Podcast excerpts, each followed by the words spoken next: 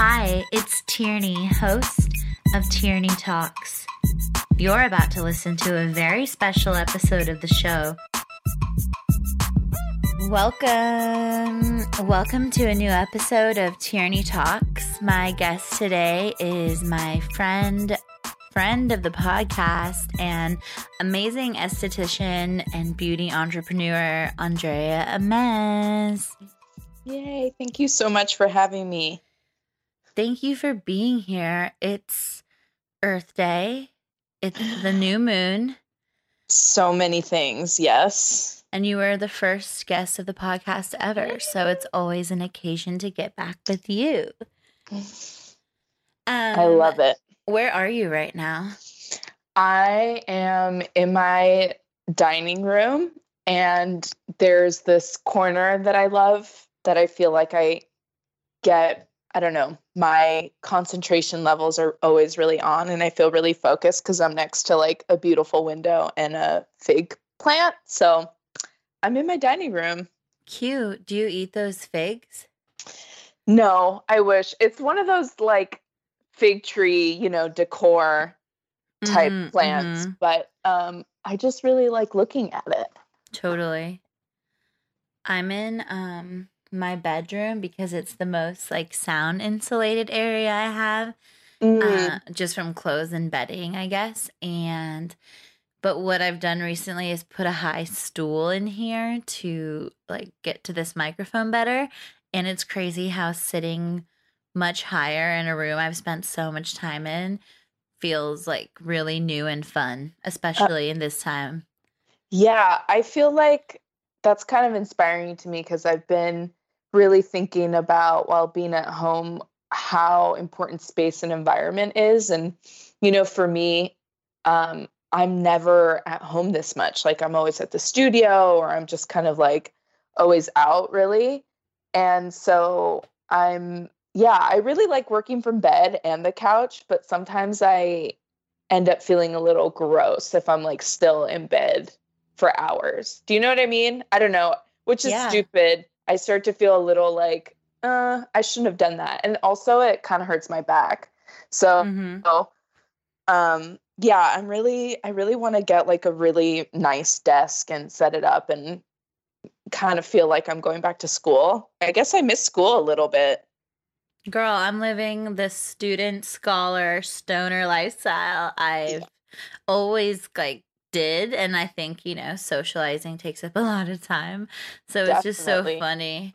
Um I do have an office because, you know, I work a lot from home uh regardless of this and uh so maybe a year ago I got I made an office in my house and it is so like rewarding and fun um especially now because I was so excited to have an office that I to have a designated space to like create in besides just doing my like assigned work um which at home just feels like homework to me. I'm down, you know.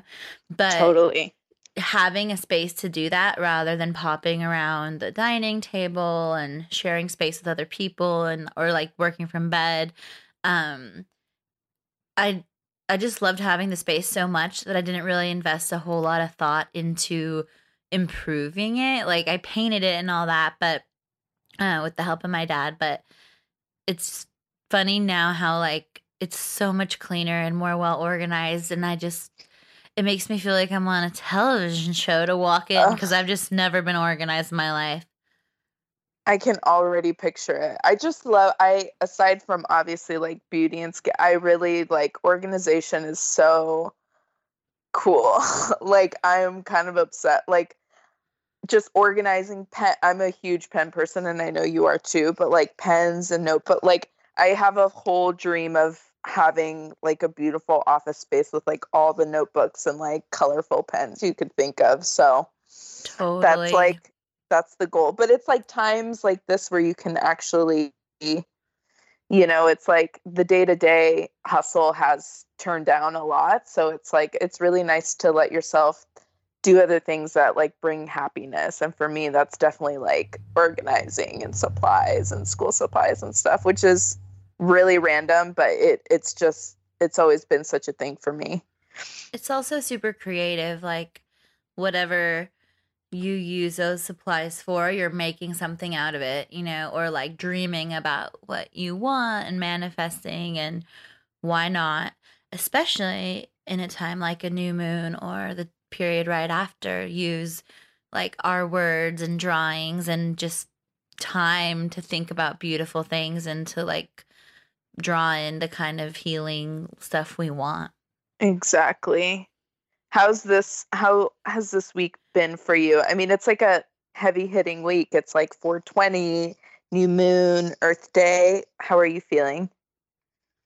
I'm feeling pretty good. Um you know, I I'm very mindful that for like people listening to us talk and even just talking to one another that everybody right now is going through so many different experiences and that um week to week or day to day or you know period of the day to another it can feel like so many different um things in one. And like for me this week uh because of some of the things you mentioned I've had a very positive and healing um vibe.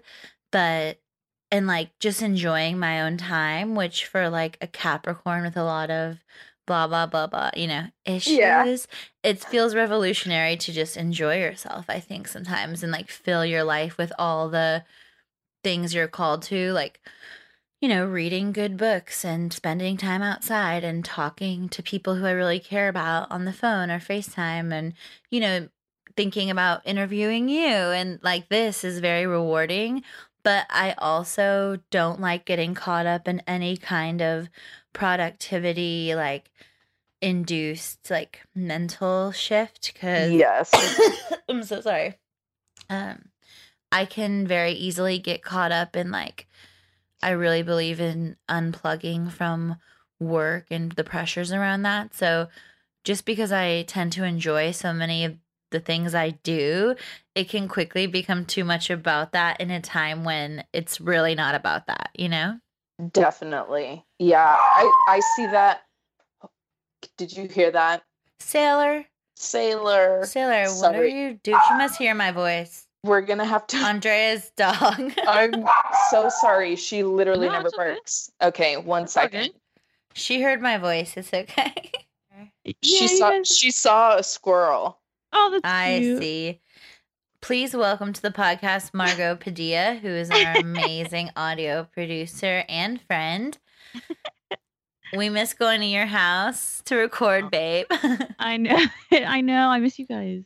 so much. I just like the whole setup in there. I just it's funny. It's not like I there's something very that your space Margot has a really good energy to it. Very well. Um, Big agree. chill vibe. Mhm. Not intimidating, you know? hey, No, this is a I- I don't like- suburban podcast. Yeah, just you know, like you're in a yeah, a home, home. You know, homies. Someone's home in LA.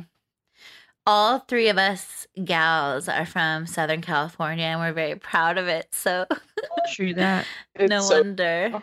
I was just thinking how after quarantine I I think it's probably time I get an LA tattoo. Yes, babe. I've been feeling very um pride like I've I'm prideful of where we're from, but I also am just like I can't think of a better city or state. Pro- I'll say state because I do think California is the best. It's like No, I'm going city. are we though? Yeah. yeah L- yeah. I mean the fact that i have a backyard is like so i'm just not taking anything for granted right now. Like i'm like oh my god look at how gorgeous these you know like random ass flowers that i see. And it's like it's all you know it's just like all something to be grateful for definitely. I feel like a local yokel, you know. I love LA and I love I have a valley tattoo and Brian um, my boyfriend has an LA tattoo. Oh, so I'm I know I'm late to it, but I went through my phase of tattoos pretty early at like 17 and then I haven't really gotten anything new for like six or seven years. So Yeah, I don't think you're late to it. I'm saying just join the party, babe. Come join on. the party. I know. Turn up, LA. Turn up. I got 818 and Michelle got 718.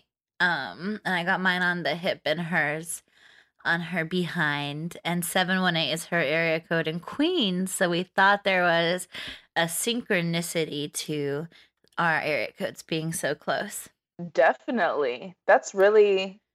Oh, it's funny because Michelle to me is so LA in so many ways. Um, that I forget she's from Queens, but um, I really, yeah, I think that's really sick to have like a. I want like a matching tattoo with someone. I've never done that before.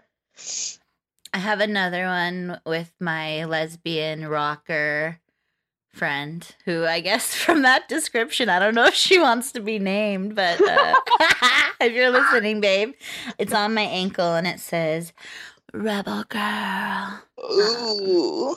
Yeah, I got it on the Sunset Strip. But tattoos are funny. I heard a lot of people are giving themselves tattoos while, you know, staying at home. That's interesting. Yeah, I mean, I think that I feel like stick and pokes probably aren't that hard. Um, they just really hurt like a bitch, though. They're like, I think they're super painful. Like in a weird way, I kind of like the gun, but there's something really cool and intimate about a stick and poke. But I think I'm too scared. I would be too scared to try it on myself. But I know they have like kits that you can get online. I would never try it on myself. I Yeah. wouldn't even do I don't do self tanner. let alone Yeah, poke. Yeah, don't trust no, true. Um yeah, it's funny though. I was looking at photos and I was thinking like why don't I use self tanner, you know? But it just Mm. seems especially if, like with you in mind probably because of just the skincare element of like how much effort it takes to really like clean your pores and stuff. It the thought of putting on layers of like fake color to me feels very un like unnecessarily like just congestive or something. Definitely. I have to admit, which is really funny because I definitely had like a self tanner phase, maybe like five, six years ago. And I got really into this self tanner by Tarte because um, it was kind of more natural. I don't think it was organic, but it was definitely vegan. And I would, I was still living with my parents at the time, and I would literally call, like, yell for my mom. I'm like, Mom, come help me do my tanner. Because it, it was mm-hmm. just like, I don't really, you know this about me, Tierney. I don't really like show skin ever. Like I, I dress, my style's always been flowy and like oversized over the years. So like come spring, summer, I feel I got started getting really self-conscious that I was like just really pale, which is fine. But um the funny thing what I discovered about self tanner is I really like respect to people who use them, but I just I literally shed so much skin on my body, which is why I'm don't like I just don't even know how you can keep up with it. I literally think you have to do self tanner like every week, every 7 days just to keep up with the maintenance and like you said, like in my head to me it's just sort of like this congesting thing that isn't really allowing your skin to breathe. So I stopped it because I started getting all blotchy and like the in between makes you never want to do it again because you look crazy. Yeah, that's what I think. Besides the actual pore level, the other like congested vibe is just the because I've had other kinds of you know makeup or treatments before where like eyelash extensions. I only had them one, or I've had them.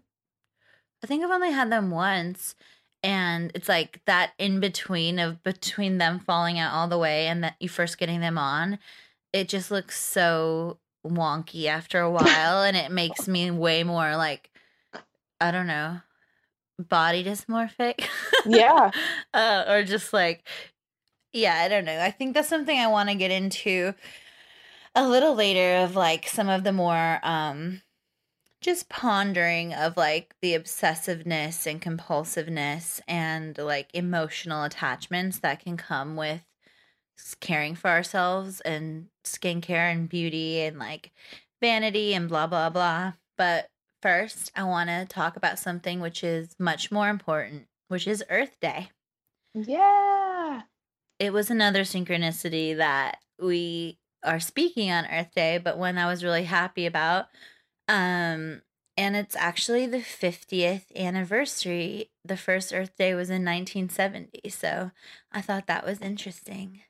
Oh, I didn't even realize that. That's even so much more special. I love that.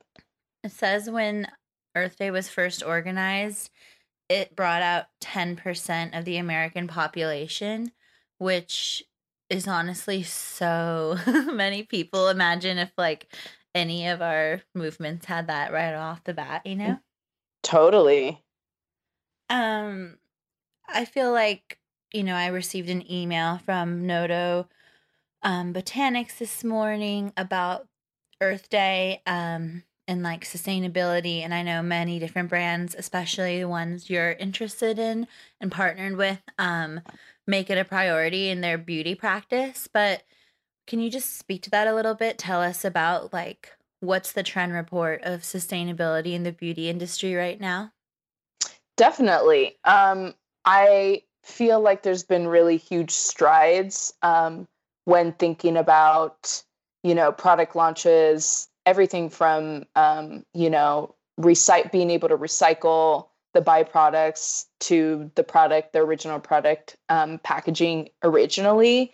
So that's kind of something I think a lot of consumers, from what I've noticed, and my personal belief now is that we're all very conscious of this. Um, I feel like I see less and less brands using plastic, for example, and are switching to glass, which is really, really huge.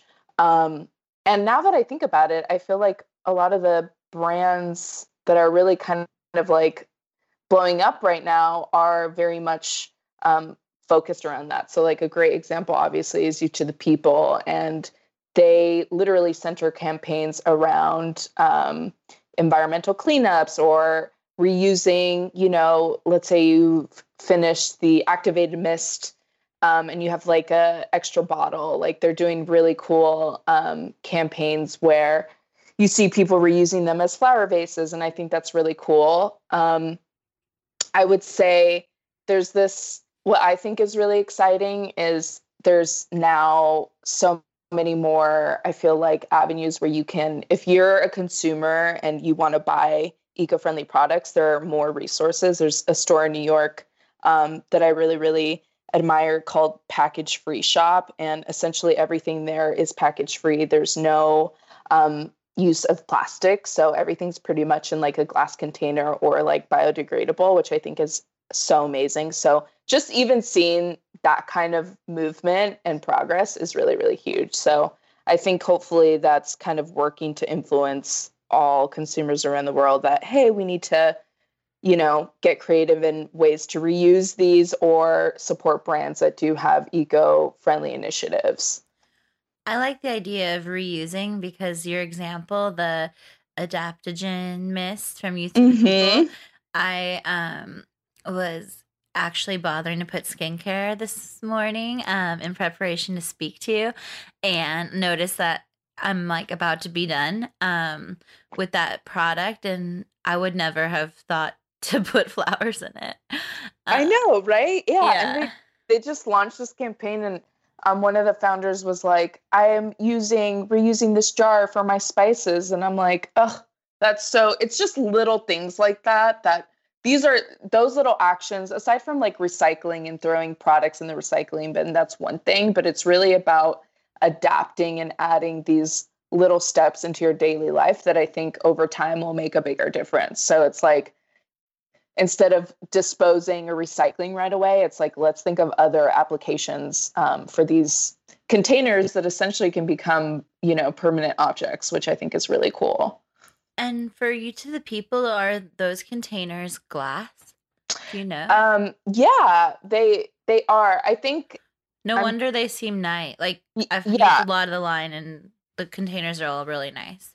I think I'm I'm probably don't know the exact lingo, but I think with skincare, there's like a lot of grades um, to Yeah. like ask that you can use. But what's nice about theirs is that I actually have dropped um, one of their products before and it didn't break. So like I think certain glasses have a little bit of a bounce factor, which I think is really cool. Nice. And funny about that is like when I started working for Osea like four years ago, um, their whole thing, they didn't actually they use recyclable glass, but one of the biggest complaints that I remember getting from customers were, was that um, like if you go to the store, it doesn't have there's no like like box packaging or like it seemed like it just I don't know, it gave the air that it wasn't as quote unquote like expensive or luxe, which I think is kind Is of there- interesting. yeah. yeah.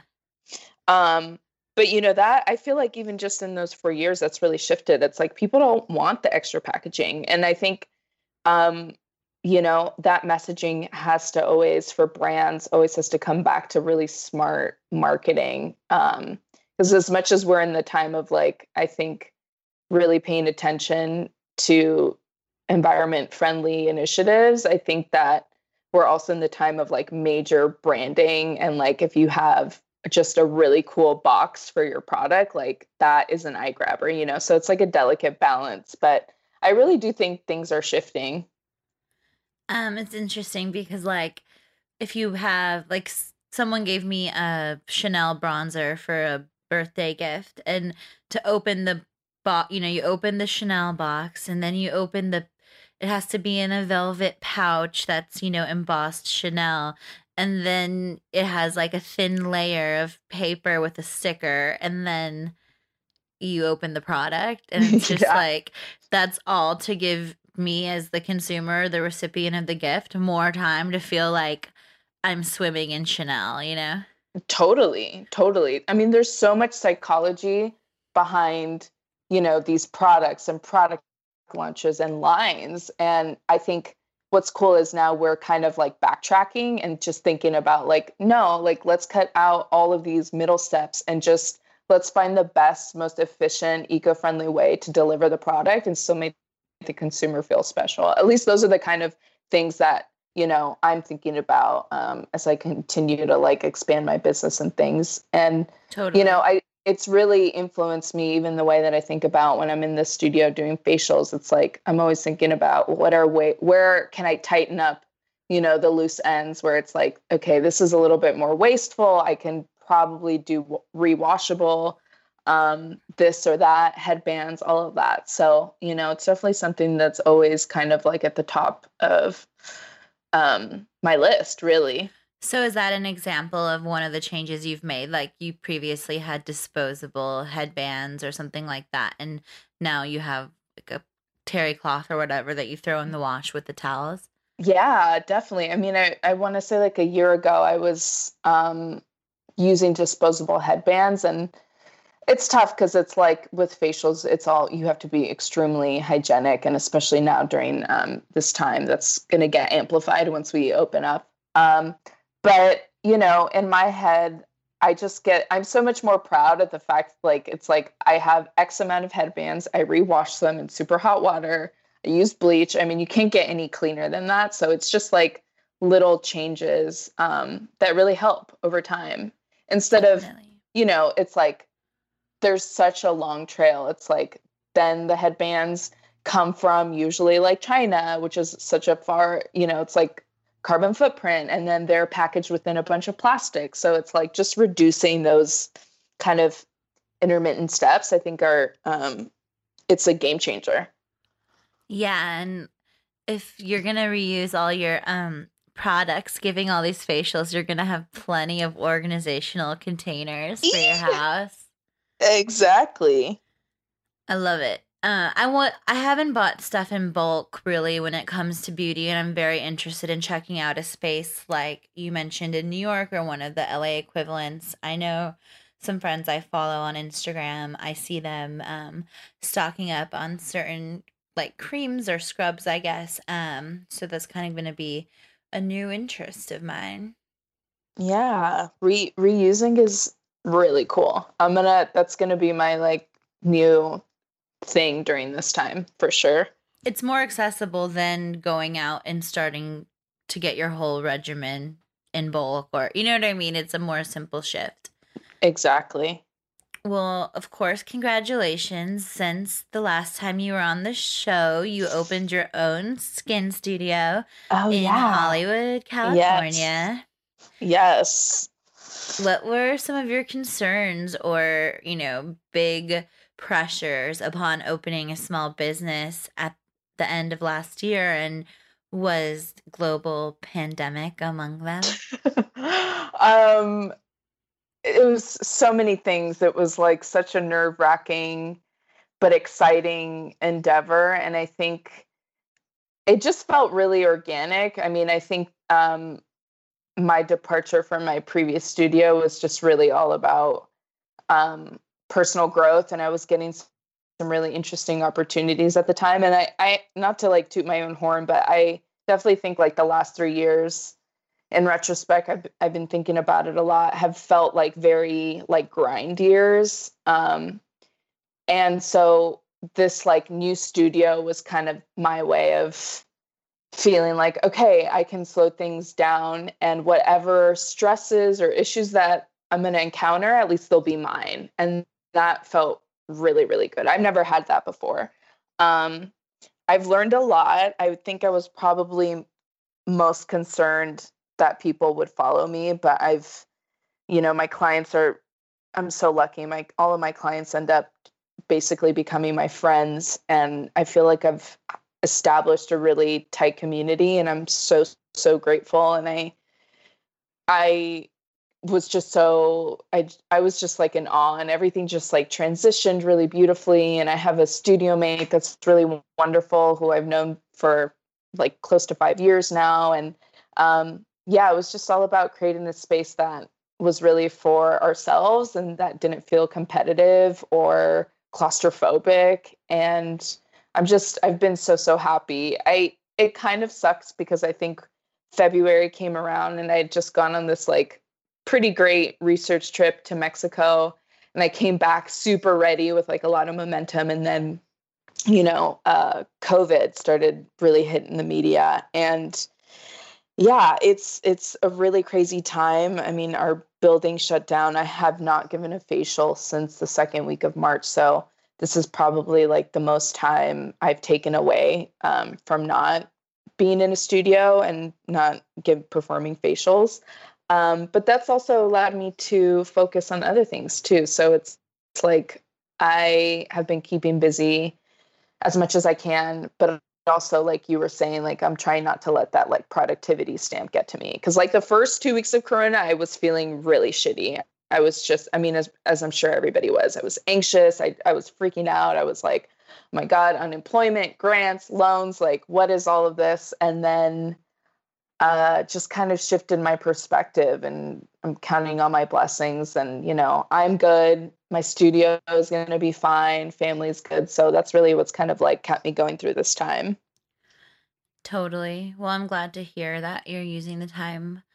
in that way and that I mean, I relate to this the uncertainty aspect, which I'm sure many people are um where like I feel a lot of ambiguity about my employment status. I think that's kind of the freelance way is you kind of it's like unclear, you know, um Totally. especially when you're working with like nimble creative teams on like super you know when i use language like that you know i'm talking tech and so it's like when you're working with teams that suddenly have huge priorities besides what you're offering the company too you know what i mean in my experience because of everything you just mentioned loans and financing and like forecasting whether anything's going to stay alive and all that um suddenly I was kind of feeling like, hey, do I um do I work? Yeah. But uh it's I relate in the same way too of like at, of just having something that's your own. Like this podcast is so it's so personal, you know, to me. Like Definitely, yeah. it's it's such a blessing that anyone's gonna listen to this um because it's such a fun communion time for me with my friend and someone who I revere as an expert in this field like of beauty, which is my lifelong obsession, but at the same time it feels like my cute little small business too because Definitely. it's just mine, you know.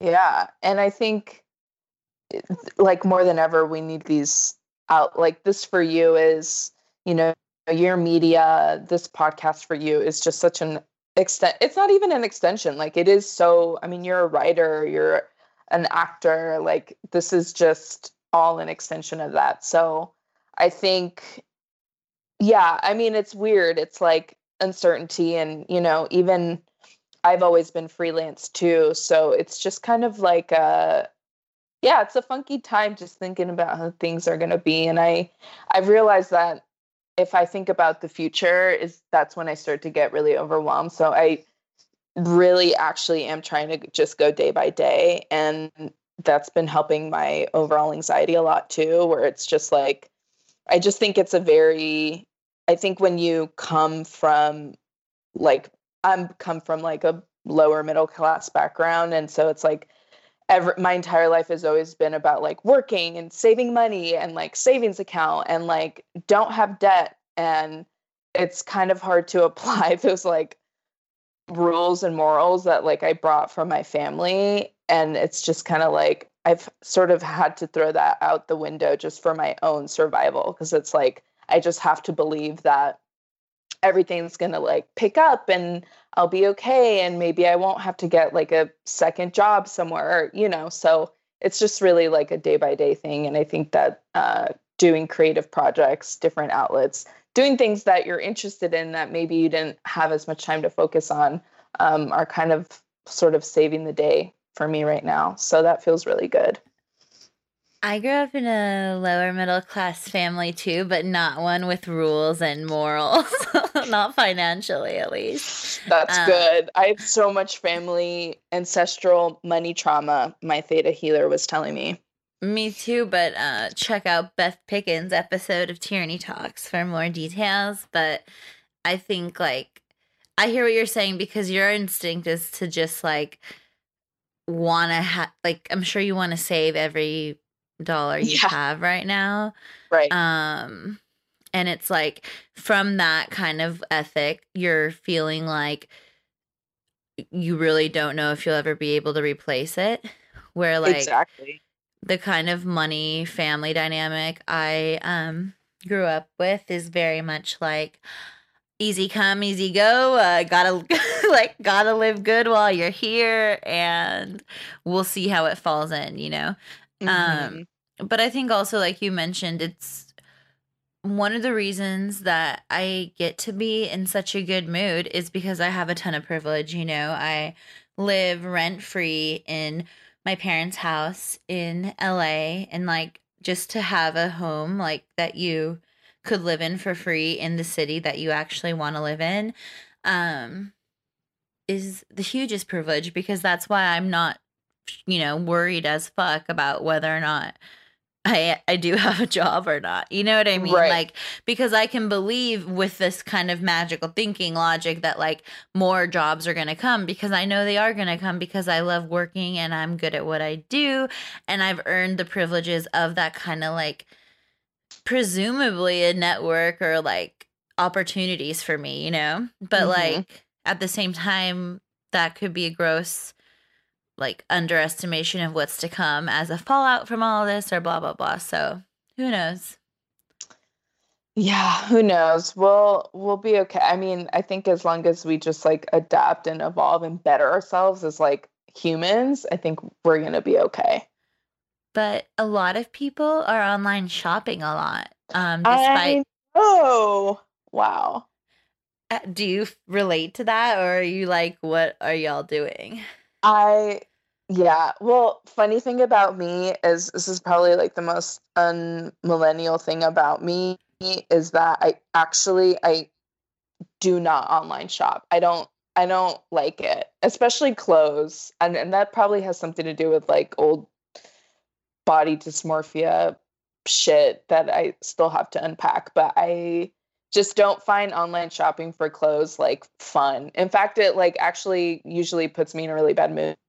And the only thing that I'm shopping for online at this point, like if I do, it's usually like, I don't know, like a Le Creuset, like like cookware brings me a lot of joy right now, like homey shit, you know, like Totally.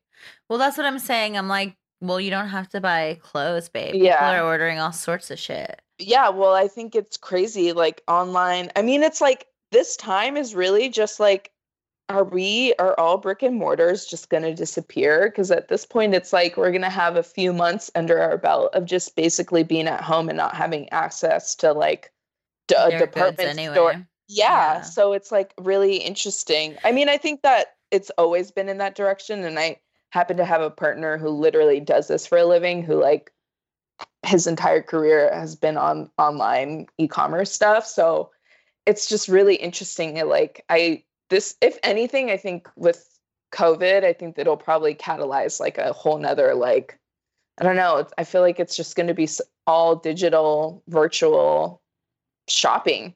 Who knows? Yeah. I mean, I feel like I was holding off on online shopping for a really long time um in comparison, but like just to a lot of people, but sorry, I'm like looking at something.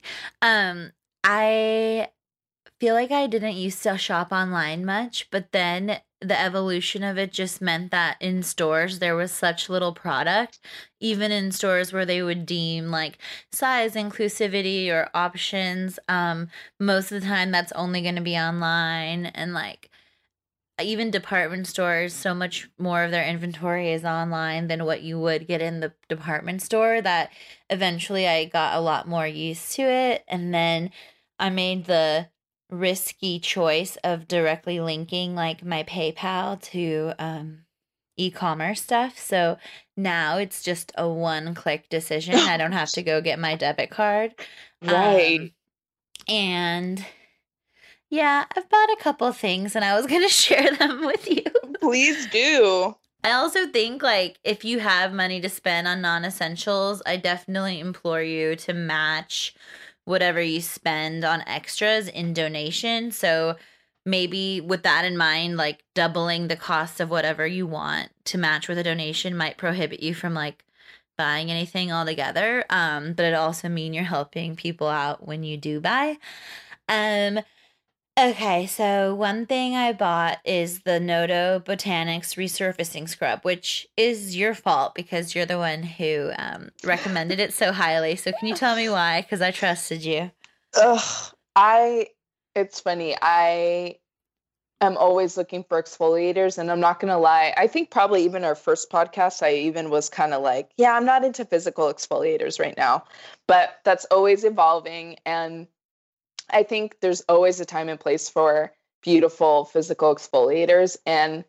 Um, I was at the Noto. Luckily, I was able to go to the storefront in Highland Park, um, and I was sitting down with Gloria, and I was just like, "This is I don't know how, but this is such an experiential product. And I use that word a lot when I talk about skincare because the second when I tried it, and I had heard great things about it already, it was just so incredibly refreshing. It was kind of like it literally wakes you up when you use it. And I think the color is also really good. Like it looks kind of like a like smoky paprika cumin kind of thing and it just feels very earthly and the base of it is made out of walnut shell so i will say if you have like nut allergies or if you have, have a topical nut allergy look into that but it just i love it so much i mix it with either um, the wash the noto face wash or any other cleanser that you're using it's just like a very universal product you can make your you can use a little bit on your body i actually I like shaved my legs for the first time yesterday, and I uh, any excess that I use, I just like use it on my calves and thighs or like bikini area. Mhm. Um, and it's just so versatile, and I just I really I have not gotten so much joy out of using a product uh, like that in a while. So yeah, Oh my props God. I just I can't wait for it to come. it's so refreshing. It's just so lovely. Experiential is what I'm purchasing when I've selected to make these beauty purchases in the last few weeks because the thought is like, what do I want to experience while at home? Like, I've been using the eucalyptus necessaire body wash, which Uh-huh. you had mec- recommended, and I still don't think that personally I can invest much into luxury body care. Yeah. But um, expensive. hmm but the eucalyptus scent is so invigorating that it feels really experiential and kind of wakes me up. So pairing it with this is going to be amazing. Oh, you're gonna love it. And we're saying Noto, N O T O, Botanics. So you can go to notobotanics.com or Noto underscore botanics on Instagram to check out the brand. It's sort of, it says um, that Noto believes in self identification and expression for all. So it's very genderless, very queer and fun and playful, but also. Which I'm sure you can speak to better than me, Andrea. The products are formulated with a lot of care.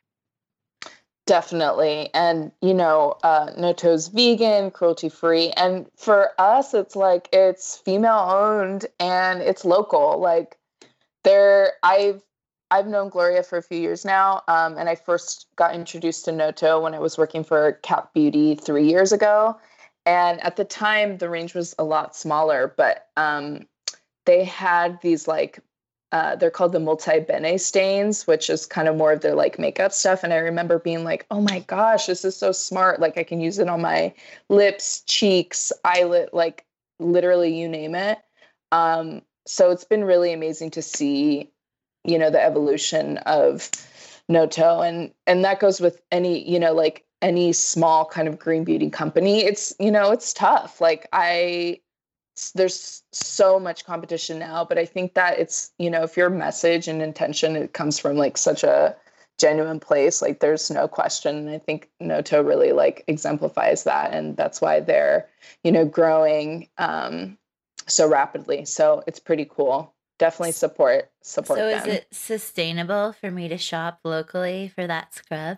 I think so. Yeah it's literally coming from downtown la if not Okay. closer. So pretty cool okay next on the list of shit i bought is the boob dust and thigh rescue from Megababe which i'm kind of embarrassed to say because i guess it's like an anti-chafing product but to me it just feels like these are going to give my body the like silkiness that i'm looking for especially while lounging or like sitting around my house all day For sure. I actually, I unfortunately, I've never tried any of the Megababe products, but when they came out, I was just like, finally, finally, like, I just love the whole narrative and the like, the messaging is so good. And honestly, like, um, I could have used the chafing product literally like 15 fucking years ago. So I just think about all the time, like, oh my God, like walking through Disneyland on a hot day where I'm like,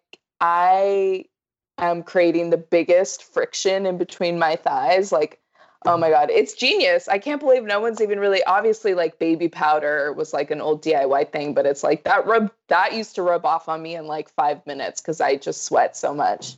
So- Dermatologically, can you explain the purpose of these kind of products or the kind of product you would have needed at Disneyland? Yeah, I think that um like topically I actually just had sort of an experience like this yesterday. I was wearing when it gets hot or um if you're not like one of those people who just has a lot of uh like a big thigh gap essentially, like for me it was always like I've just have always been such a sweater and I think we've talked about this in another podcast like I actually like sweat a lot in my underarms and like my bikini area. So chafing, what happens there, it's like your skin just ends up getting really hot, essentially overheated, and it causes friction. So when that friction happens over time, let's say you're walking for 20, 30 minutes, that's essentially like you're creating sort of like, you know, like a topical, like uh Combustion. rash yeah combustion. Exactly. Perfect word. And so for some like for me i would always get really spotty and really raw which sucks because it hurts. Or like just like um i don't know if this was just me but i remember growing up i would get like kind of dark patches in between like and I'm talking like very like like vulva meets like inner thigh area. Like if I it was totally. like a, it was like a darkened like a darkened blister and it was just like irritated skin from walking a lot or being like really hot um so i think literally like a gliding product and then i remember my cousin had given me this like she was like just put deodorant in between your in your thighs and that worked but i remember being like ill like it felt really like silicone and that made me freak out so i would always put like baby powder just to kind of like soak up the sweat, which still works. But I mean, I don't know. I feel like my experience is common, and I'm sure a lot of people get sweaty in between their their legs. Like it's not, you know. And what sucks is I feel like that somehow got like classified as like a like a like a body thing like oh it's only fat people thing, only yeah. fat people like and it's like uh i mean I've been all different sizes and weights my entire life. My weight's always really fluctuated, but I still, I literally still get that. Like to the if it's hot enough and I and your body temperature runs hot, which yeah. like I am always hot. I'm it's very rare that I'm cold. It's I literally chafe. also, people can be quite skinny and still have huge boobs. Shout out Michelle Badia once again. True. Yes. Um, and so the busta, so that you use the two the term um I'm kind of forgetting now. Slider or like basically like, the thigh rescue is a stick.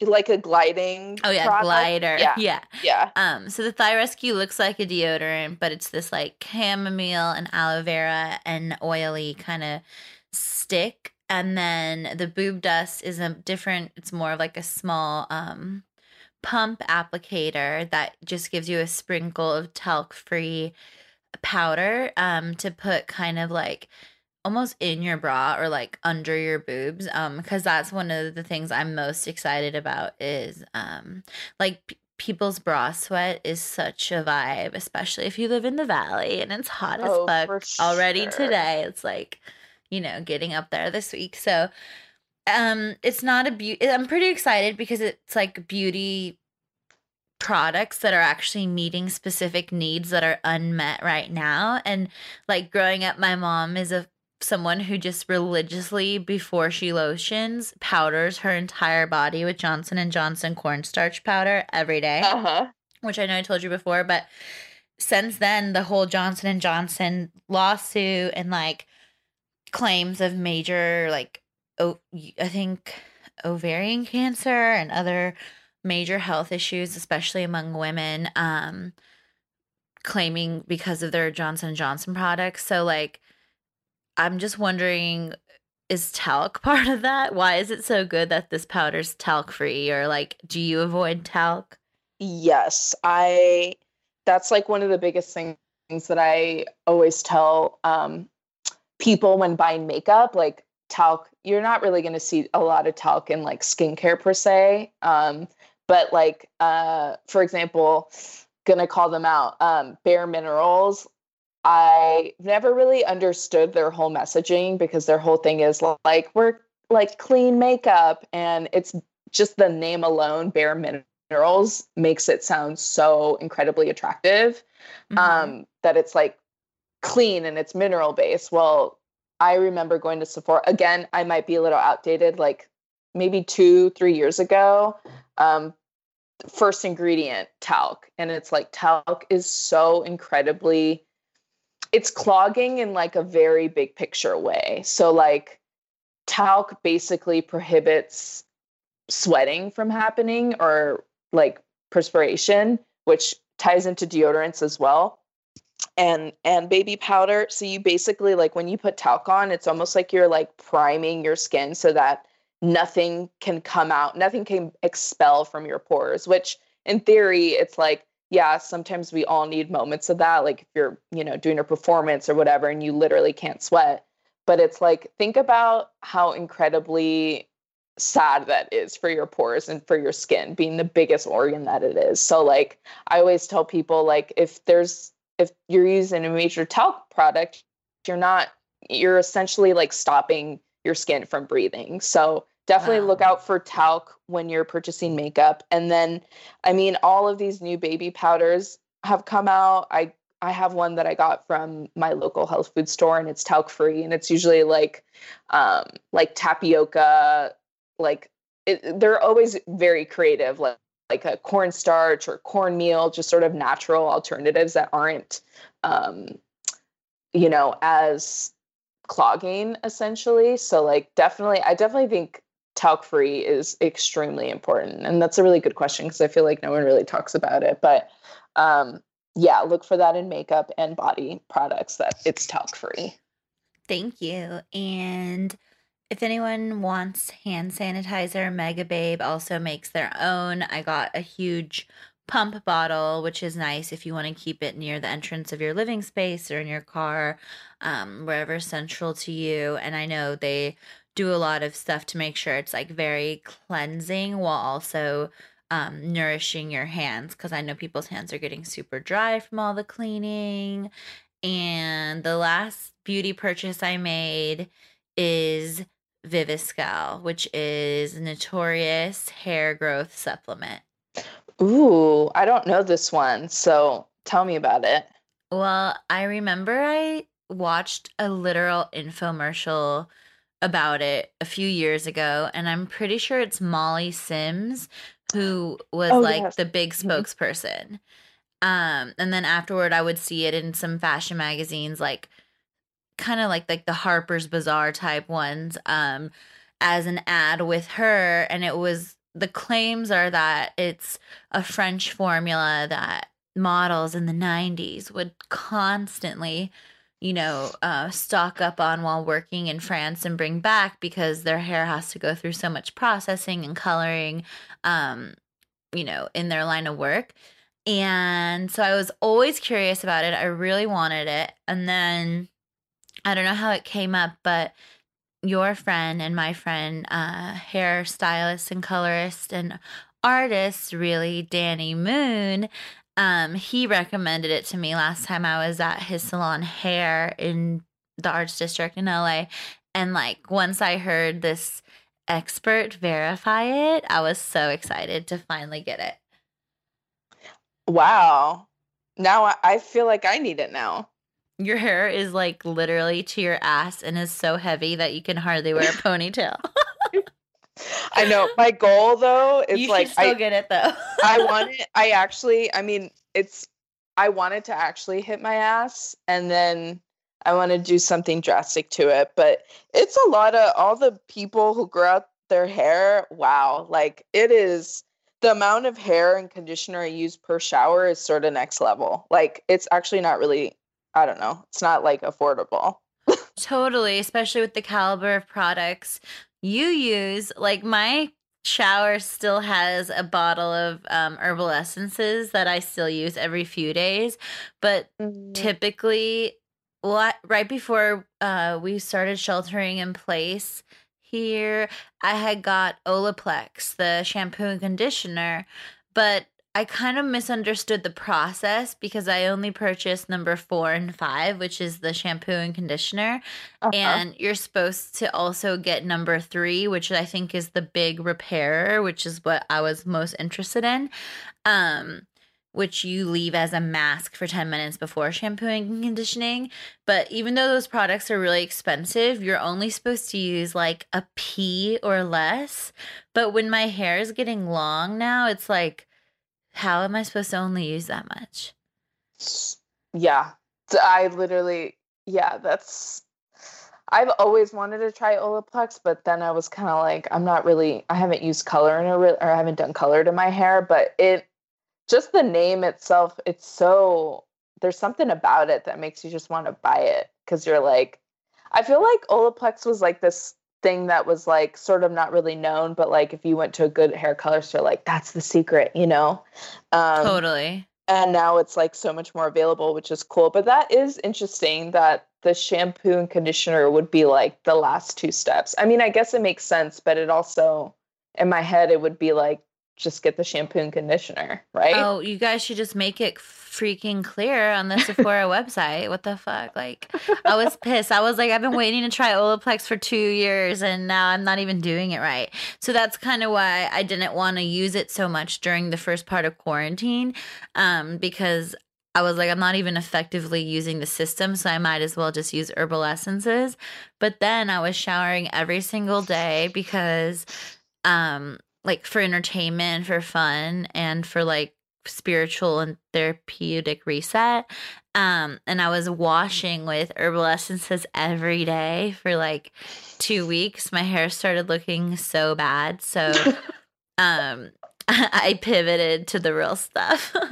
it's interesting because I I mean, when I Costco's one of my favorite stores ever. Shouts out, we're both club members. Hell yeah literally like I buy the con- I usually will buy like whatever big ass conditioner they have like a few weeks before um stay at home was in place I bought like a big thing of Carol's daughter shampoo and conditioner and I'm an OG Carol's daughter in fact that's kind mm-hmm. of it's so funny when Adam and I first met that's what bonded us together because we were using the same hair product. My life revolves so much around product. It's hilarious. And they and, met at the Aesop store. Yeah.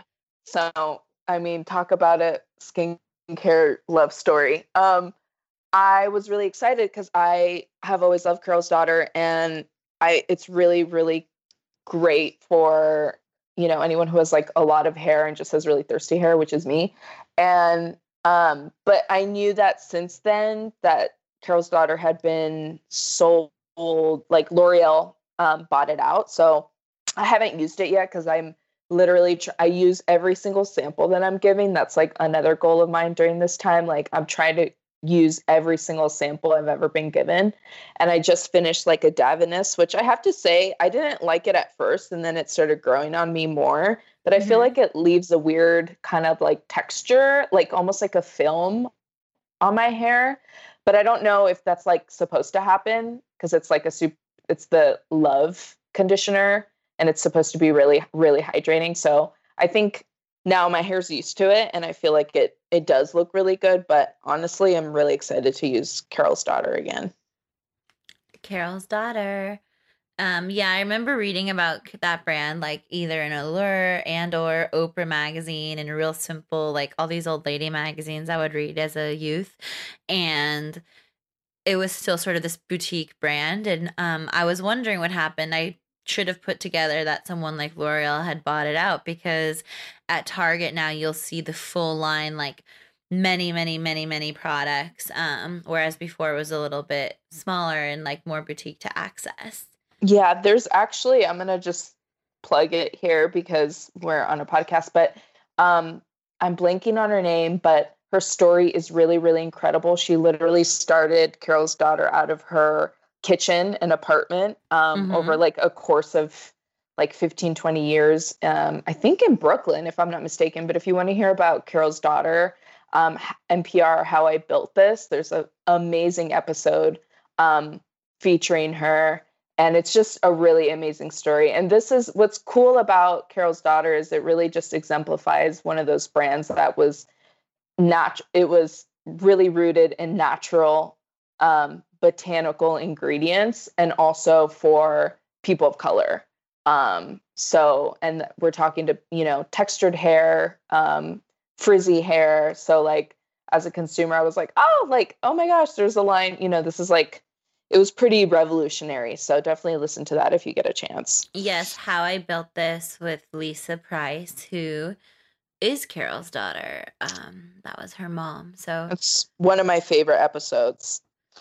I love it. Um, also just in the world of beauty news, like acquisition talk and history is so interesting to me. I know we've talked about Too Faced in the past, um, and that kind of brand story. Uh, but like it's just really interesting to hear how some of these um you know very one person operations at times uh, transform into strong companies and then they get bought by these like giants and it's just such a i mean this is your industry. For me it's kind of like instead of looking at the stocks i just look at those things. Yeah I've asked myself that question. I'm like, if I ever get to that point where it's like there's a big, you know, like the Estee Lauder and the L'Oreal's of the world, what does that decision look like? I mean, it must be, and she she talks about it. It was, you know, it's obviously probably one of the biggest decisions of her life. So I don't know. There's so much that goes into it. I just, I think from being so in it, I think it would be hard for me to let go of a baby and to see it sort of like adapt to a like a big box company because I think that's where like a lot of like formulations kind of go down. Like you can feel the quality go down. I mean, I it's really like an example of that is Mer. Like Mer, old Mer, like I'm talking 15 years ago, Mer was so insane. And now I think Estee Lauder bought it. And no shade to that. I mean, they still have a cult following and people really love it, but it's just like some of the ingredients in their moisturizers are actually like next level. It's like mineral oil, palm oil, like the shittiest, most crappiest ingredients you can think of are packed in there. So wow. it's just kind of funny. Yeah. Well, that's funny because you mentioned that they still have this like huge brand loyalty, but a lot of that marketing value and devotion from consumers is probably still resting in the previous product formulation because people like us were reading Us Weekly and shit and like learning about La Mer when we're in fifth grade. And that's not the product that we could purchase now, which actually makes sense because I've never owned a La Mer product and I've never wanted to. Yeah, yeah. I I also think like um La Mer to me has always seemed like a line that's so much more suitable for like people with dry skin or like just not I've always been an oily person, so I'm just like uh so it doesn't even like attract me as a consumer. Does that make sense? Like yeah. I don't I don't need like a heavy ass cream at night cuz I like to layer my products, you know, whereas like I don't know, someone like actually Adam me. Yeah. Yeah, you like loves like the heavier, the thicker, like the better. But I'm like, that's just not, I'm just not interested in it. Yeah, it makes sense because of different skin types. And then also, um, my go to moisturizer for probably the last six months, I'm on my second bottle, is um, Youth to the People Adaptogen Deep Moisture Cream, um, which is still kind of light feeling, even though it's more rich than their um, kind of like kale smoothie lighter hydrator. Um, but I my skincare is different where like for a lot of my life I would just wash my face and then put a cream and now I am layering products sometimes not lately that much um but I'm typically layering a number of things if I'm bothering to do anything so I can enjoy the deep moisture cream without feeling like it's not enough exactly like that cream has actually like really improved my skin tremendously and i love the feeling of layering just like a beautiful oil on top of it. It just feels so good. Yeah i i i like lighter weight stuff and then being able like less dense and then i like working up to a, a higher density if that makes sense. But some people love slathering on like super dense you know like a high packed serum that's like you know more lotion kind of like more lotion based and then a heavy moisturizer you know so every to each their own. There's like totally. really no wrong way of layering really. I would love to try an extremely thick almost cold puffy pillowy moisturizer. That to me is the ultimate like experiential luxury. And i think it's because i'm my whole life i felt like i've had this like chapped red facial look rosacea um mm-hmm. i don't know you know i told you i always was self-diagnosed rosacea and my parents would just laugh and cackle that i like picked up the vocabulary word from commercials uh-huh. and now i was like bro i really have rosacea was correct um but i think something that you like about the deep moisture cream Youth to the people is that it's kind of taken down some inflammation for you um, definitely what does that mean? Like when we talk about facial inflammation, in your case at least, like what are you talking about? Um, I'm talking about like a topical sort of discoloration that is a little bit more red than the rest of sort of your facial skin tone. So like for me and kind of for you too, like I feel like our inflammation is a lot more in like our cheeks.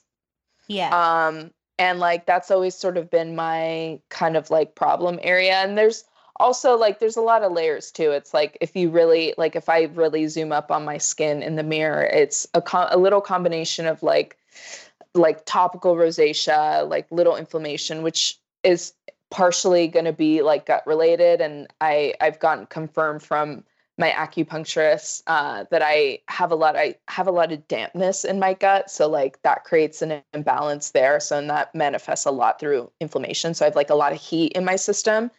Um, so there's that. But then there's also like uh, if you look up really closely in the mirror uh, there's little sort of like dilated capillaries known as telangiectasia um, that add that can add to sort of like the overall rosacea um, look of your skin. So I have a little bit of that. And that's just like over people ask me all the time, like, how do I get rid of those little veins? And honestly, like most of it's hereditary. And um, uh, the only way to really address that is through a laser treatment, um, which I don't even really know how popular that is now, but you can get them addressed uh, through a laser treatment. So, like for me, it's a little bit of that. It's like rosacea and just a little bit of those like red dilated capillaries that kind of add to my overall um, like rosacea prone cheeks. Tell us that vocabulary word again. Tele telangiectasia. I know. Telangiectasia, which is yes. the cap the broken capillaries that Correct. give some redness. Do mm-hmm. I have a mm-hmm. lot of that? Because I feel like I do. I I feel like you have some a little bit around like you know where the nose wall transitions into the cheek that's where like nine i would say like nine out of ten people have it that's where i have it and a lot of that also comes with um you know if you've self extracted like in high school i would really try to i would take a so bad, but it was DIY. I would take a, I would like put steam over my face out of the shower, mm-hmm. and then I would take a bobby pin and Same. Like, that, yeah. yeah, and just like scrape the shit out of my nose, which was again probably led to more of those dilated capillaries. I see. You know, so it's kind of over time, and it's a little bit of sun exposure too. So there's just like a yeah. lot of factors to inflammation, but a, a huge part of it is um, gut health and internal internal wellness. Do you think that I have redness from gut health? I mean, you I feel like you don't really have issues with like pH balance, right? I think mine is just sun stuff. Yeah, yeah. You're a total like, sun baby. I've, I yeah. yeah, and I've been irresponsibly outside. Like I haven't worn sunscreen or exfoliated from like March 11th till like Saturday of this, you know, like April 19th or 18th. So um I'm kind of like I'm on my way back up. I there fell off. Yeah. But you know, yeah. I I believe in falling off. Me too. I you know, I haven't been wearing today I'm wearing sunscreen, but I haven't I've just been all about letting my skin breathe, like zero makeup. Right. I'm not I think people probably think I spent a lot of time like in front of the mirror doing my skincare and I'm in and out the door. Except at night if I'm doing like a mask or exfoliation that takes a, a little bit longer. But I like I cleanse, don't hydrate, baby. Like I'm out the door. Like I'm not a big dweller at looking at my skin in the mirror mm-hmm. like up closely. I think that's when it's really easy to spiral down. But I think so now more than ever, it's like so good to give your skin a break from even sunscreen yeah, because I just don't want to have to take it off, which is lazy. But this is also the first day I'm wearing contacts in three weeks, which is definitely like the longest I've gone since high school or middle school. Probably, I guess I got contacts in college. So, um, yeah, it's just funny to just have nothing to do. Um, I don't think it means necessarily that you hate yourself or that you're depressed. No. It's okay to be a beauty lover with shifting priorities, especially in pandemic. Um, but I don't want to get too ahead of myself because a related listener question was I have so much redness you can barely see my freckles. How do I address it? Interesting. That's a really good question. Well, kind of just going back to what I was saying, it's like uh you can't redness is so bad I can't see my freckles. So immediately I'm thinking obviously getting the right kind of topicals and in fact to that listener even the deep moisture adaptogen cream that we were talking about from Youth to the People might be a really good fit for you. So kind of starting there. Um, and then if redness is pretty severe, I mean, there's definitely a scale, then I would definitely look at what's going on internally. Um, I think for like rosacea, it's really, really important to pay attention to dairy and gluten intake. And I mean, that's even really hard for me, but I have started to make those kind of switches too. And I definitely have noticed when I eat less dairy, I've noticed that I get less of that redness for sure. So I would look at dairy and gluten intake and also sugar. Sugar is like the big one that just really, if you think of your body like systemically, sugar just really loves to feed on um, basically like it, it's like sugar is what literally propels like inflammation and like pre-aging spots so it's like i would i always tell people to look at their sugar intake too.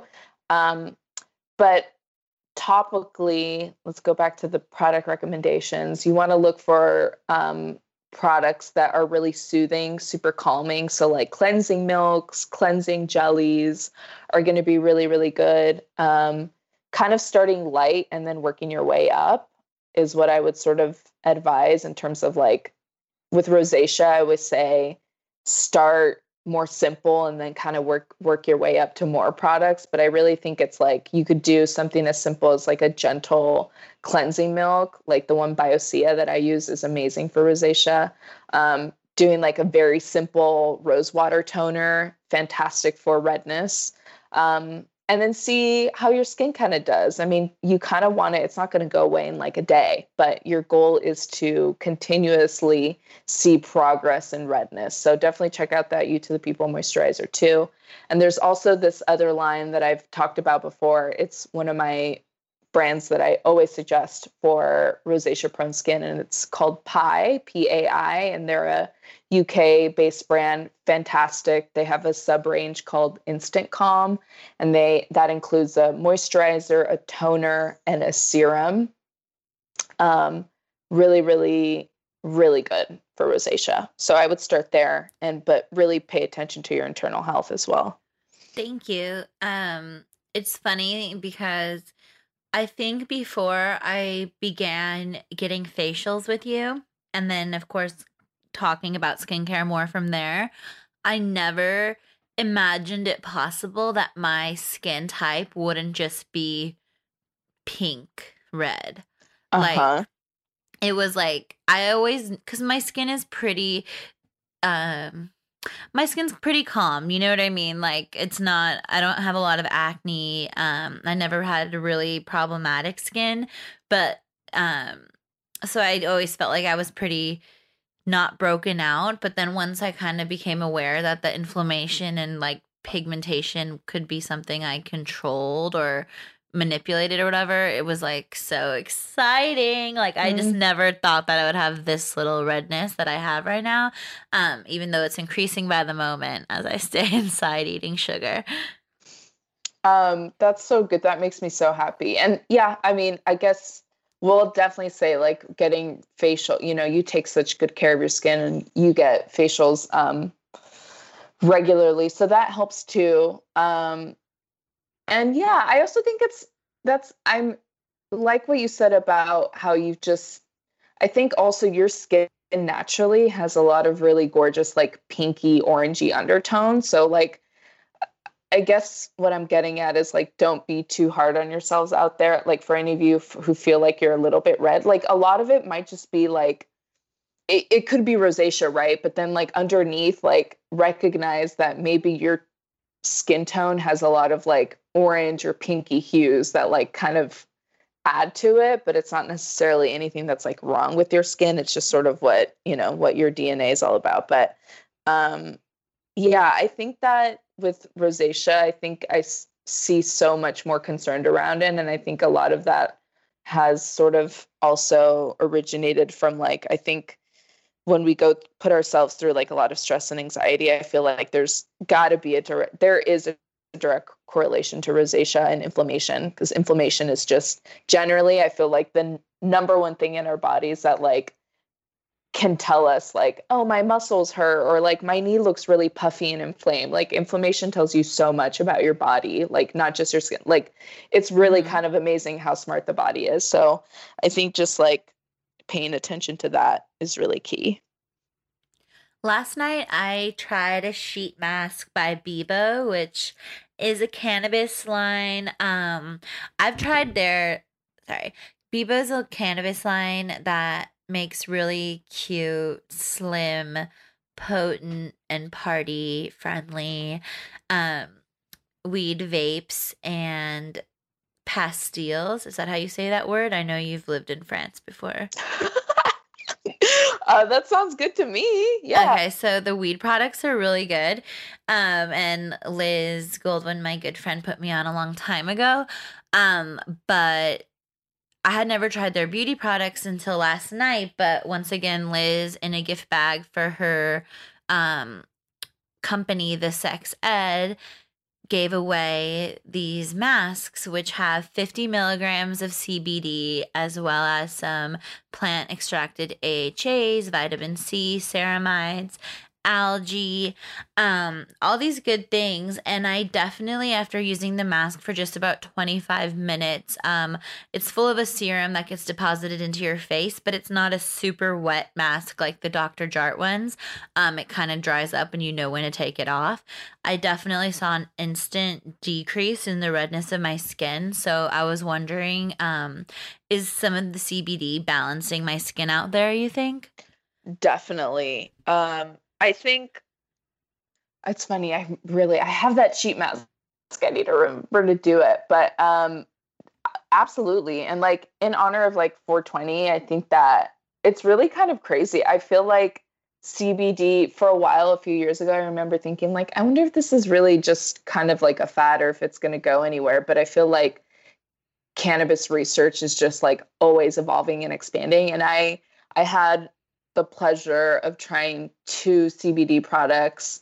Um, I have a old coworker actually um, who developed um, this oil called Balance, and that's a CBD oil infused facial oil. And then I've also um, have done some work with uh, Vena CBD, and they have a tincture. And both oils, I I'm hesitant because I it's funny because CBD is like very, very suitable for rosacea or inflammation. But um, my experience with CBD formerly hasn't been kind of my favorite thing. So, but I've been doing this thing where I will mix a CBD oil tincture with my facial oil.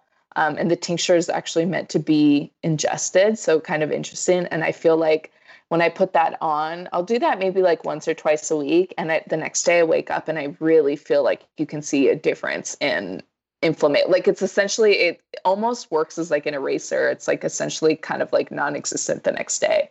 So I'm definitely way cool more. Hack. Yeah, for sure. Like because the tinctures, CBD tinctures, like Vena's CBD t- tincture is the base is MCT oil, which is a derivative of coconut oil. Yeah. So at first I was kind of like, mm, I don't know how I feel about putting this because my skin's a little funny with coconut oil sometimes.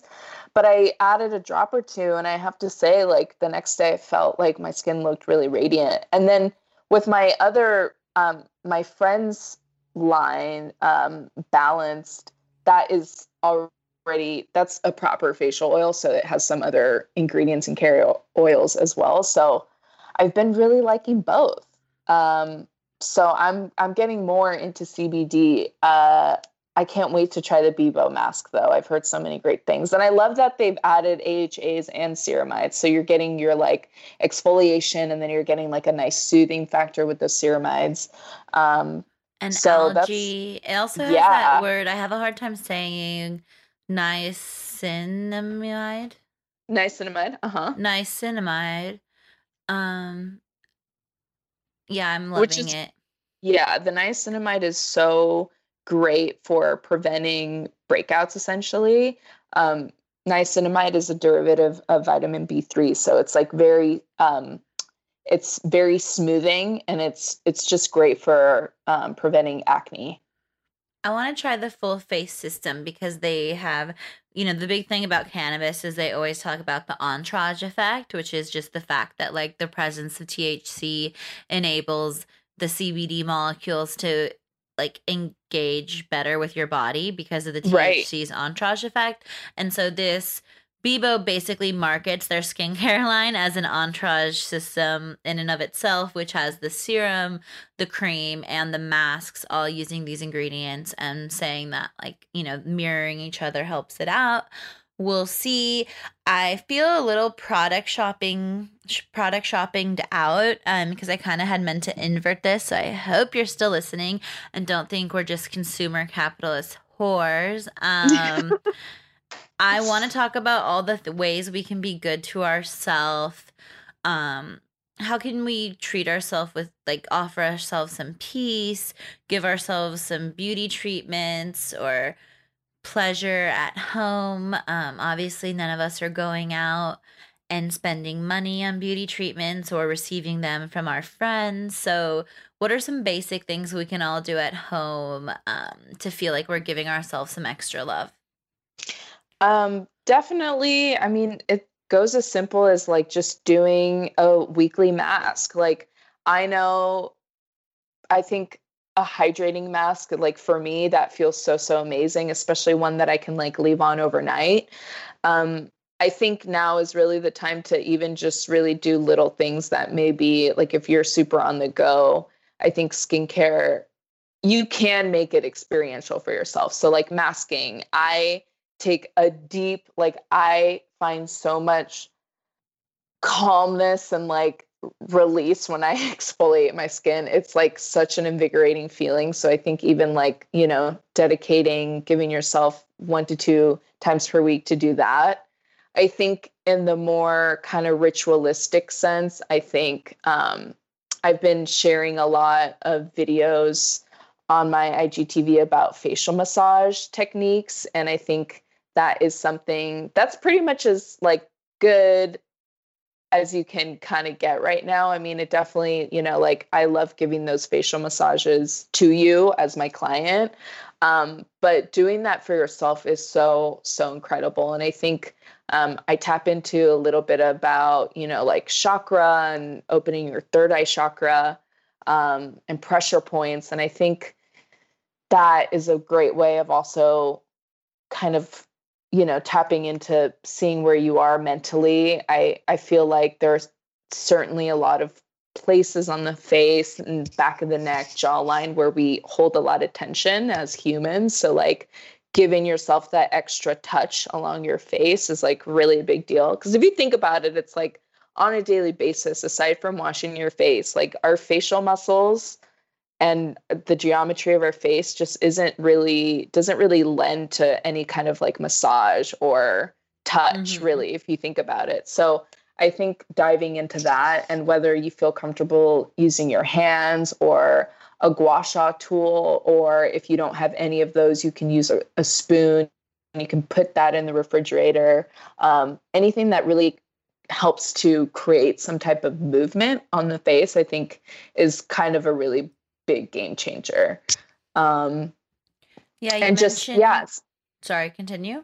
No, no, no. Just setting that space uh, to kind of pamper yourself more so than you would if you, you know, had to leave Rush for the office the in the morning. Yeah. Exactly. Yeah, your videos are so beautiful. Everybody check out um Amez underscore pro uh, for these IGTV videos, and also Andrea has done them in collaboration with Youth to the People. Um, I know someone, my cousin texted me saying that she was happy. The only reason she was happy all her acrylic nails were falling off while at home was so that she could use her hands to give herself a massage based on your steps. So I loved that. Oh, I loved that comment so much. That makes me so happy. And you know, it's like these are really, you know, I'm all about just I want these resources to exist for people and um that's what brings me a lot of joy too. It's like it still feels like I can work and not necessarily be in the treatment room. And that's been really great. And I love hearing it. Just the fact that people are watching it and resharing, I'm just like, holy shit, this is amazing. People really care. Cause I always question when I'm about to record these videos, I'm always just like, what are people like? This, I'm not saving lives, but uh, I don't know. It's all about the little moments, right? So, well, yeah, you like went five to minutes. facial school, not doctor school. yeah, but it's like You're I, saving no, like, people's I make- experience.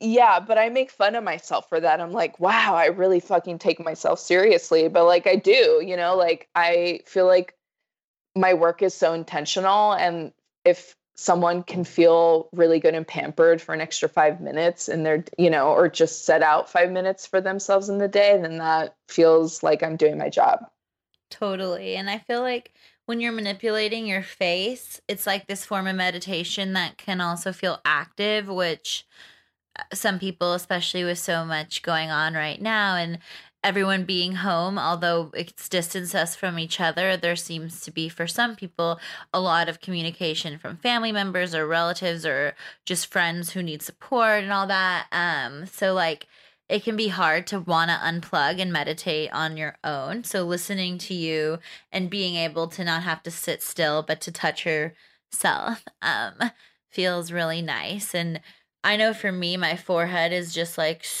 one huge pressure point and I never in my life knew that until I started facial rolling with a rose quartz roller. Um shock rubs kindly gave us both one in the past and um oh i love my shock rubs that was a question so by the way. Yeah really beautiful um gua sha rose quartz facial tool love shock rubs check them out we love them Oh, um, my pedicures are something I'm missing. The bottom of my feet are so gnarly that I'm wondering if I should just start pulling out like facial exfoliators that are too strong for my facial skin and just start using it on my heels. honestly do it because then it's like you're just my thing is like if the products my rule is like if product has sat on my shelf for more than two months actually you're hitting the three month mark it's likely that it's on its way to expiration which i've never paid attention to expiration marks um as much as like when i started really kind of focusing more on like clean green beauty a few years ago and i have literally seen products like build mold over like a span of six months. So like I- I know, which is a good sign. It means that it's like really clean and organic. But I think it's um if you're not using the product, then it's like use it in other ways. Otherwise it's just a shame because it just goes to waste, you know. But I that sounds really luxurious and lovely. Did you say Did you say 3 months? Yeah, but that's more like super clean stuff. Like you'll notice I'm trying to see. Like uh, Alliange masks. Do those Mhm. like cuz I was wondering if those will last a while longer. Yeah, they do because there is a little bit of um, there's a little bit of phenoxyethanol in their products, which is a very, very. I mean, it's pretty much the universal preservative that even clean beauty brand, I mean, clean beauty brands use. Um, but those have a little bit more longer shelf life. That's like 12 months once they're open. But I'm talking more kind of like the May Lindstroms of the world and like yeah.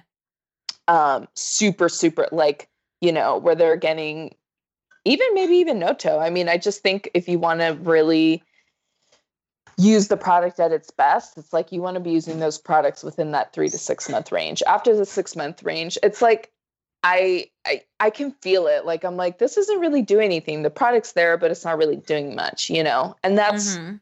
Coming from my days when I was working with a lot of um like local independent skincare lines, which is cool. I mean, I just think it's important to actually use the product. Use That's like yeah, use it. So if and to use it generously if it says generous like my mom for example whenever she sees me use one of my kind of fancier products in a very liberal way she's horrified because she's like you really think you're something you know how could you want like feel so carelessly about using something so pricey um but i'm like because it's gonna go bad or because it's here like i don't know it says to use generously fuck like what am i gonna do dole it out over like double the amount of suggested suggestions, you know? Exactly. Sessions. Um I would like to have a sesh with you, Andrea. Have you been consuming cannabis on quarantine? Um, yes, I have.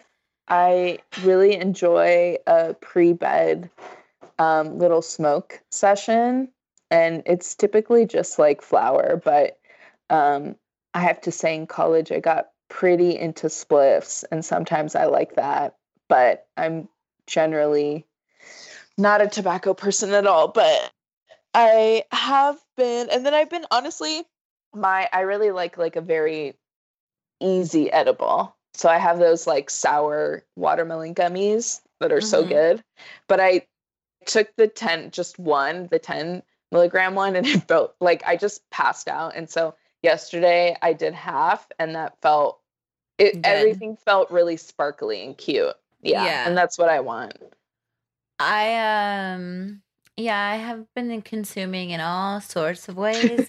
uh, but I had some really nice like dried fruit um with coconut sorry, dried fruit with coconut edible slabs that were five milligrams each. and those were really nice. Um, and on 420, I was getting so high that I fell asleep like at 8 p.m. and that's why I still had the um CBD mask left over because I had pulled it out to use on 420, but I didn't quite make it. Um, yeah, I, me. I, that's funny. I passed out so hard too. Are you more of a indica or a sativa person? Are you I'm hybrid? more of an indica person or a hybrid. Mhm, I could too. play the range. Like I'm not scared of sativas and I enjoy them, um, especially socially if someone else is bringing it to the table. But personally, the periods of my life where I've predominantly used or purchased sativas, I think of as wild times where I didn't I'm much more somebody that needs to come down than up, you know, like I'm, right. I'm yeah. not someone that's into Adderall whatsoever um because I've never really been deeply into Xanax either, but I would prefer to be into that because I would rather come down. Um, like even if I'm gonna, you know, people are like, oh, but you could smoke some sativa and then go through your photo edits or like all these kind of mundane but mildly creative production tasks. Um, but for me, it's like I don't need to get extra hopped up to do anything. I would rather kind of center myself in my body by like hitting the indica. Yeah, I agree. Indica, I didn't really know. Like for years, I feel like I just smoked whatever, and that's like you know just getting like shitty weed from like a f- friend, and they'd pull up and just give me whatever, you know. But it's kind of nice being more selective with weed now. I think that's- Definitely, but indica it's really and cool. sativa and hybrid is still a fake marketing branding exercise. Um, I wouldn't necessarily trust any one brand or dispensary to like actually tell me um to classify the products in that way. It's more about lab research that's a little bit more specific than that, but most of us don't give a shit. That's what I mean. I like all weed, you know. I like bad weed, I like good weed. Um, but I definitely prefer like sun-grown organic responsibly made flour, not just because of the political implications, but because it tastes so good. Um, like one of my favorite strains from Mendocino that's easy to remember is called Mimosa, and it's a Mm. hybrid. Um, and it's very effervescent but embodied. Um, so I don't. I think I've experienced a lot of like alienation from physical space, and sativa for me is just like way too like that. um, and yeah, I want to explore more of what I'm talking about about cannabis stuff in a future episode um because it's like mostly like terpenes and all the individual essential oils in different strains is what constitutes the different feelings. So for people who are really into weed like me, I would suggest researching the strains you like and seeing what terpenes are in them and then looking for more strains with those dominant terpene profiles. So like one is like lavendal, which is like lavender, so that's very calming. Um and others can be more like spearmint like, blah, blah, blah. Studying that is kind of the same as studying the science of like perfume or even La Croix, because like the only ingredient besides carbonated water is like natural essence, which is like flavor distillation in this way. Right. Um, oh my God, we're talking for so long. I hope you're all still engaged, but we're almost on to listener questions. Do you have it in you, Andrea? Of course. Does it feel like it's been long to you? Because it feels like it's flying by to me. I'm just trying to be respectful of everybody's time. Um, no, I I guess that's our problem, right? It just like flows. I just wish I had the joint closer to me. No. Um, okay, so these are some just well, one thing we have to touch on is that like as a result of people not going out, um, not just women, like all sorts of people, but people who are sitting home right now examining where their fillers are fading, where their Botox needs retouching, what their natural hair color actually looks like, what their face is like without eyelash extensions and brow microblading, and what their natural complexion actually is without tanner. So, I just like I'm loving imagining these decomposition processes. Are you? Yes. And that's funny. I that was one of my questions that I had for you. It was like I mean, you and I are on the other side of it where it's like we don't participate in like a lot of these procedures, like not really. Um and I feel like yeah, it's really interesting like all but those still memes. do. Well, yeah, but like I'm kind I guess I'm talking more so about like injectables specifically. Yeah. Um it's like it's all those memes that came out like the first week like what are everyone's lip fillers going to look like you know and right.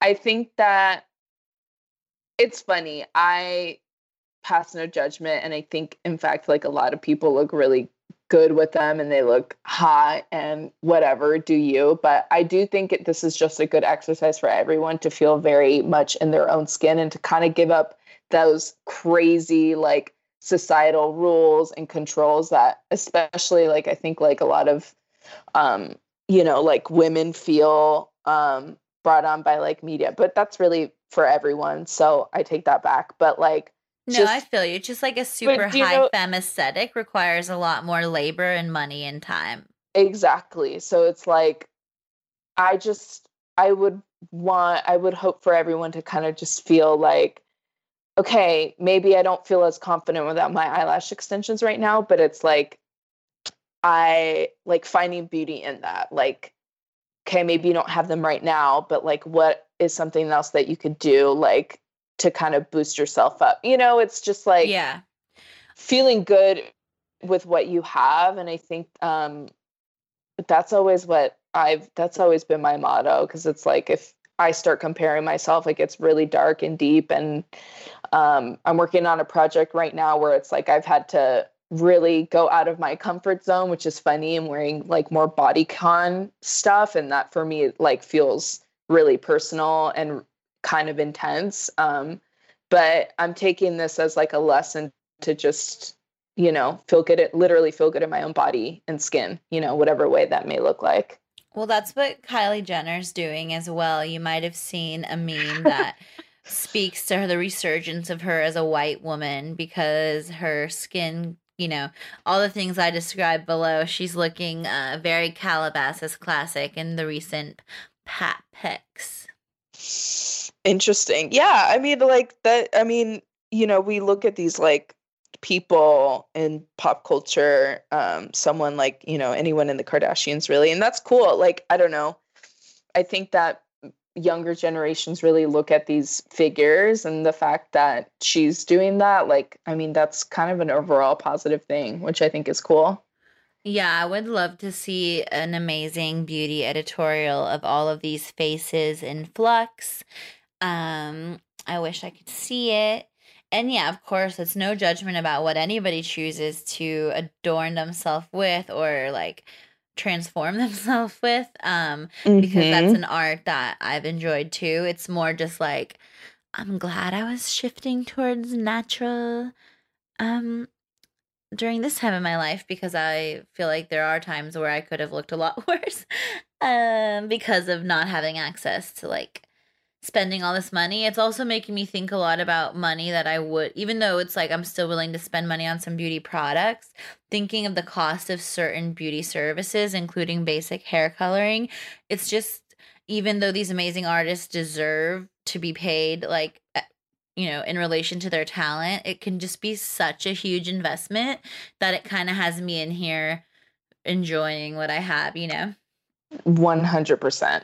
Exactly. Um, okay. And I really liked that you said earlier that you don't like to look at your own skin too much in the mirror because I know a lot of people who are your fan um literally maybe because they've heard you and they know you're a cool, warm, empathetic, smart person, but a lot of the times just because your skin is so fucking amazing and perfect in this like it's uncomfortable to say perfect, I know, because we're supposed to believe that we don't have to be, but your skin is and um like if a lot of people listening had your skin, we would certainly be looking at it in the mirror longer than you report to doing. Um, and I think it's just really interesting because, like, even though I'm so passionate about beauty and skincare, and it's kind of a never ending obsession and mm-hmm. interest. Mm-hmm. At the same time, I also don't believe in obsessive grooming. I don't believe in like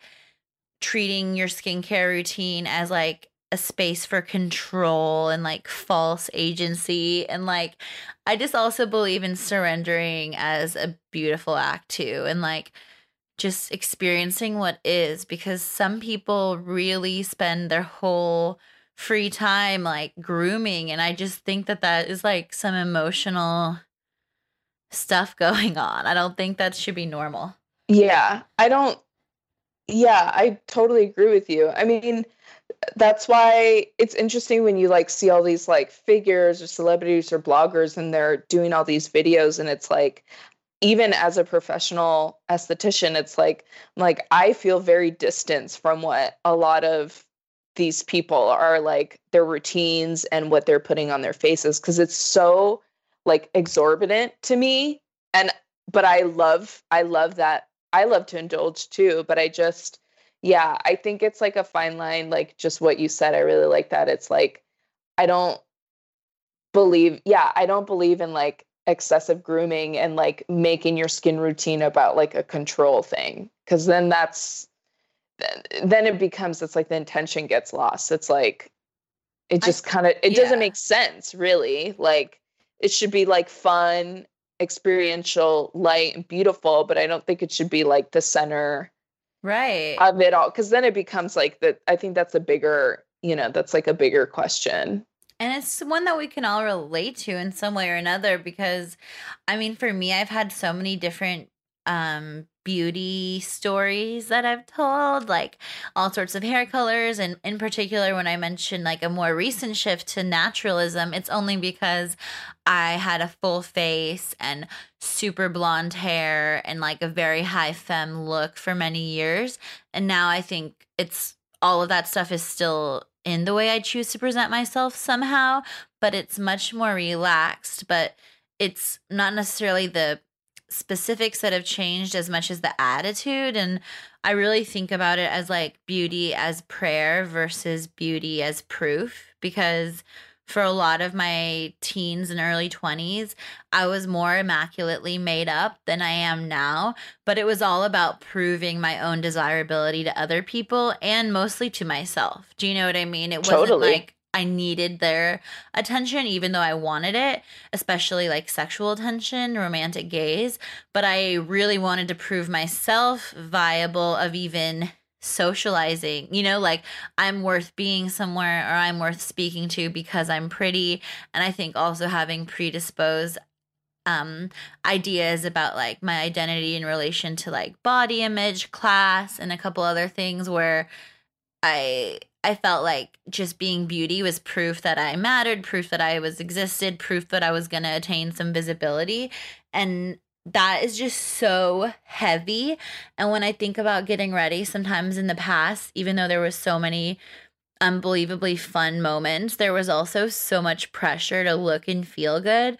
Um, whereas now I really think about beauty as prayer and like ritual and intention and just like feeling your you know i feel myself more than i did yesterday aesthetically because i accentuated my features with some light makeup and pink lipstick for our talk um but like that can just be a celebration of like myself and of taking the time to feel good rather than proof that like I'm a worthy host or I'm a worthy person, you know?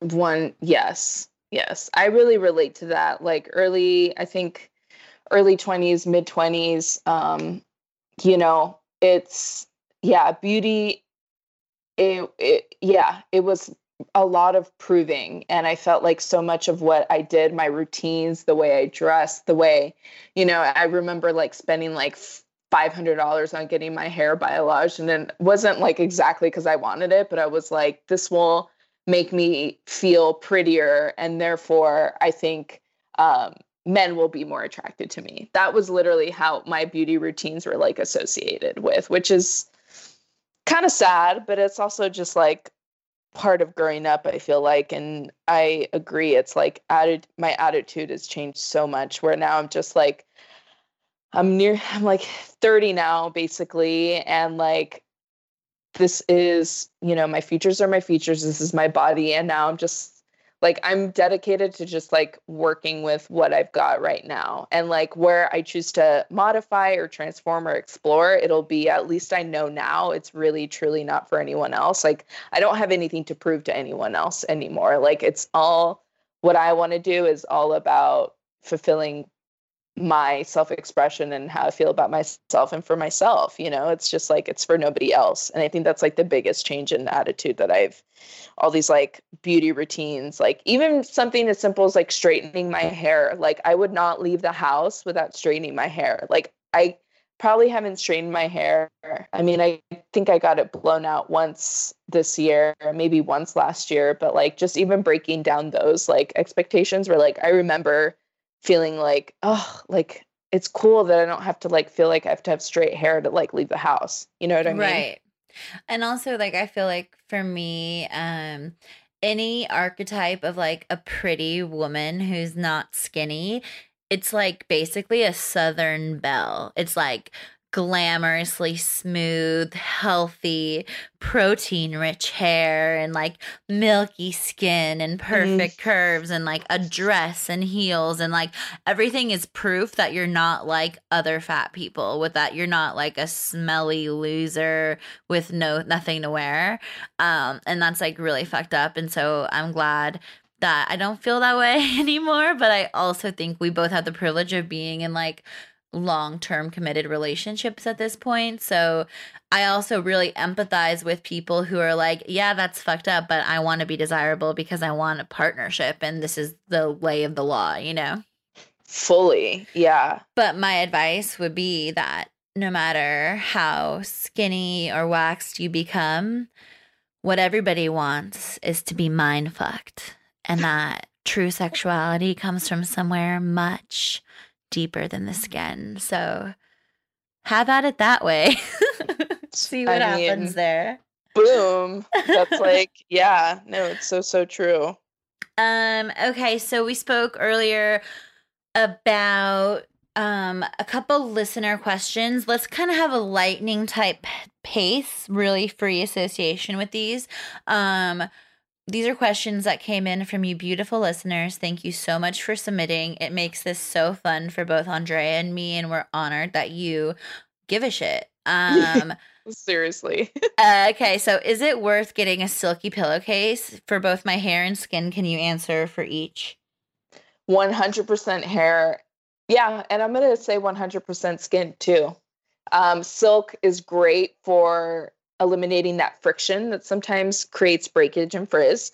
And then for skin, um, it's it's said that these sort of silk pillowcases um, like don't crease as much and therefore um, is lighter like on the skin. So it's like on other sheets it's like you might wake up and have a bunch of those like crease lines and it said i don't have silk pillow sheets so i haven't fully tested this out but i have a lot of clients who swear by them. So i'm going to say definitely for skin and hair it's totally a plus. For preventative anti-aging for like the skin. Thank you. I'm interested because I noticed that my most sensitive skin area on my face, not sensitive to product, sensitive to my own fear of aging. Um, it seems to be a, right where I rest my head while I sleep at night on my side. Um, so if I don't want to change my positioning quite yet, even though I know back sleep is good for skin, I hear. So I'll start with the silk pillowcase. Next question What is the best way to help a breakout without picking it? How do we support our plugged up little holes rather than abuse them? Oh, that's a good question. Um, my best advice. Wait, was that question on? Was it about picking? Was it like a? That was like a combined. Like how question, to avoid right? it? Yeah. Yeah. Um, I think if you're like a picker and there's like a blemish that pops up, the best thing to do is if you're using a spot treatment, that's like the easiest thing. Put it on there so that at least it creates like a barrier so that that barrier, like the Mario Badescu drying lotion, right? It's like, although it's not my super favorite product, but if you have that in your cabinet, it's like putting something on there to prohibit from picking. That's like step number one. So just no picking at all. And then secondly, it's, I think, like getting out of the shower. And if it comes to like blem what people don't understand is like blemishes naturally come to a head so just wait for the head to like arise basically if you're impatient i get it but like sucks for you just wait because it the body is smart. Whatever needs to get expelled will happen. Um, and then my go-to trick for blemishes is i always put a little bit of um, like colloidal silver gel because that's anti-inflammatory and that can also be used for anyone with any kind of skin conditions rash that kind of thing. Um, or baking you can do a little mix a little water with uh, baking soda and dab it on there too. Nice. Um, that's a good at home fix. I know earlier you mentioned that like incorporating masking or exfoliating at home as a weekly or bi weekly ritual um, is really good. But what would be some quick pinch exfoliants or masks that we might be able to create from household stuff? Great question. For mask, definitely um, honey base um, or if you have like a Greek yogurt base. In fact, Greek yogurt and honey, specifically Manuka honey, are so, so incredible for um, those with skin conditions, including rosacea. Um, maybe even like a like psoriasis, um, excess dryness. It can really honey really really helps to um, bring down inflammation. And Greek yogurt is super super cooling because it's in the fridge, right? So um, use those as bases. Um, great, great at home exfoliators. Uh, ground up coffee, brown sugar, and using like an olive oil base or avocado oil base or coconut oil base. Super, super easy. Um, those actually make for really good body scrubs too and lip scrubs as well. Um, you can also do like an avocado mask, turmeric mask. Um, adding a little bit of turmeric powder to your honey or Greek yogurt is great. Easy DIY. Um, yeah, just any anything that's you can ground up essentially, mix it with some oil, and that's that'll make for a great exfoliator. Thank you. And someone asked about tips for hormonal and stress related acne. I know this is my most that's my most like common kind of acne all around my chin. Um, what do you recommend for that? I think for hormonal acne, I think it's what I always sort of advise my clients immediately. I mean, whether you're on some type of birth control is one thing. And unfortunately, I do think like hormonal acne is so tied to stress and emotions. And um, so there's really no controlling that. But I think the best way to get at it is um, for hormonal acne, it's that facial massage is actually really good to sort of break up that like stagnation. But also, I always recommend um, supplements. So, looking at your detoxifying organs. So, like, um, liver, milk thistle is fantastic. You want to make sure that your body is expelling um, its toxins. Um, another huge, huge thing for hormonal acne is a supplement called DIM. Um, and it's derived um, from cruciferous vegetables. And I have a lot of my clients on that. And it basically helps to regulate um, estrogen, testosterone, progesterone. Um, that tends to get out of whack the days leading, five days leading up to your menstrual cycle. Um, so you can, I always have a lot of my clients start taking that um, a month out because it takes about four weeks to get into the system, but it helps tremendously. I've even had some clients whose hormonal acne is like essentially completely gone away from incorporating DIM um, into their lives. And I also think um, chlorella, which I've talked to you about before, like any algae kind of based supplement is really good as well. And probiotics are going to be like a huge, huge thing because, um, again, with hormones, it's you want to have healthy, healthy gut flora too. You mentioned the probiotics and also the chlorella, which are the only two supplements I take, and mm-hmm. that was both per your recommendation. How do you feel about like you know, COVID 19 hits and people are like buying up all the lipospheric vitamin C and like buying up all the wellness formula. And like, do you think that like last minute efforts to like load up on supplements are really helping your immune system that much? Or like, am I being cynical or am I just jealous I didn't get any of the vitamin C? yeah. I mean, I don't have, I don't have any vitamin C. I, again, like with most supplements like vitamin C or vitamin E or antioxidants, I really try to just get that through the food that I'm eating. So, like, if you're worried about um, your immune system, it's like boost up on your onion and garlic intake or start um, throwing in uh, blueberries or like a little bit of chaga reishi in your smoothies. It's like I supplement, I feel like, you know, there was like a supplement craze during all of this. And you know, I have like a wellness pill that I take every day, but that's been in habit of just me coming into contact with so many people during my facials, you know, so because I'm like in there. And, um, but I think it was really easy to go crazy. You know, I feel like at the health food stores, it's like the supplement section is pretty wiped out. But I, what I say is like, these supplements it's not like you take it and then the next day it's like i'm strong you know it's like yeah. your body has to build up to it so if it's something that you see with supplements i think it's if, if it's something that you feel like you'll incorporate into your life or you somehow feel like yeah maybe i i don't eat enough uh, fruits and vegetables and I'm not getting my vitamin C, then supplement that with a supplement, you know. But I think best advice to not get supplement heavy because I get really sick of that world like in two seconds.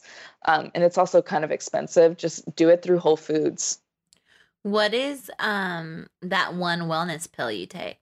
Um um, I take there's two that I love, counterattack and then uh, wellness blend. I think my favorite is counterattack, and I weirdly think it's because the the pill is like this really bright, beautiful yellow. um, but those are my go-tos. I take like I'll take counterattack twice a day or wellness blend twice a day. Um, it just depends. And sometimes I don't even take those every day. Like sometimes I'm yeah. like you know, it's just how I feel. But one thing that I have liked during this, um, during the days of COVID, um, I allergies, the allergy like pollen count has been really, really high in LA because we've had so much uh, rain. So yeah. like, there's been days where I like go outside and I'm like, holy shit, there's so much pollen, and I'm really sensitive to pollen. So Same. what's been really nice is there's this um, throat spray by Beekeepers Natural and I actually accidentally got the kids' throat spray, but I spray that in my throat every day. Um, and that's helped a lot. And that's made with bee propolis, which is the outermost layer of the beehive. So it's extremely protective if you can visualize that. Yeah. Um, wow. And that's really good for your immune system as well. Um, that would be interesting to me because, like, I feel like I've had permanent some version of post nasal drip like yes nonstop in my whole life. But like I can tell, you know, because of diet and certain things right now, it's relatively manageable, but it still just bugs me, especially because I love performing and talking. And some days it's like a really heavy weight on my system. Yeah, I it's weird. Like I I've self-diagnosed myself with allergies, but I I know I've I've always had that like, yeah, that throat postnasal drip thing. And again, like my acupuncturist is like, it's all the the heat and the dampness in your gut, which I believe. Um, but also I just like I know I'm super sensitive to dust and pollen. So like uh honey is just always always highly stocked in my kitchen, that's for sure. Um, someone asked relatedly, what foods can I eat for the most skin detoxification? Yeah, that's really good. Definitely um I would say leafy greens are just going to be the most sort of like all encompassing. You're getting your fiber, you're getting your greens, you're getting high vitamins. There's so many different um, properties to like, you know, spinach and kale and um, chard. All of those, the greener, the better, honestly. Um, so that's like for all encompassing, sort of like honestly skin vitality, I would say. And then the antioxidant question is um, or factor, I should say, is important too. Because um, the higher, the more kind of high antioxidant um, dense diets that we have, the better our bodies will sort of process oxidative stress. So whether that's through um, environmental fra- factors, uh, high pollutants, the air, artificial lighting, that type of thing. Um, eating foods like, I mean, you've all have heard this, but nothing revolutionary. But berries, raspberries, blueberries, um, I mean, even strawberries, uh, pomegranates, um, those are all super packed with really rich antioxidants. So that's also really, really good for the skin as well. Um, and then tea is another good thing that I think is like it's not a food, but something that really aids in detoxifying the skin. Like peppermint and spearmint, really, really good for like internal inflammation and kind of it's antiviral. So like cleaning out um, kind of your gut. Um, hibiscus is also extremely beautifying. So like hibiscus tea, um, which is my fave because I love Jamaica, mm-hmm. even though there's sugar in that. Sugar, yeah. I still like convince myself that that's really good for my skin. Um, so yeah, like adding teas, calendula, um, lemon balm, all those are um, help support the skin um, quite a bit. And and alkaline, alkaline too. Like uh, I don't follow this diet, but like um, kind of paying attention to more acidic foods um, and making sure that you're kind of keeping your body at a nice um, pH balance, I think is also um, directly related to the skin as well. Cool. And what is someone asking? Oh, so someone asked when you're doing um when you're doing facials, how can you tell if someone's had fillers or not? And do people ever lie? That's such a good question. Um, I can usually tell now, and that's just based off of experience now.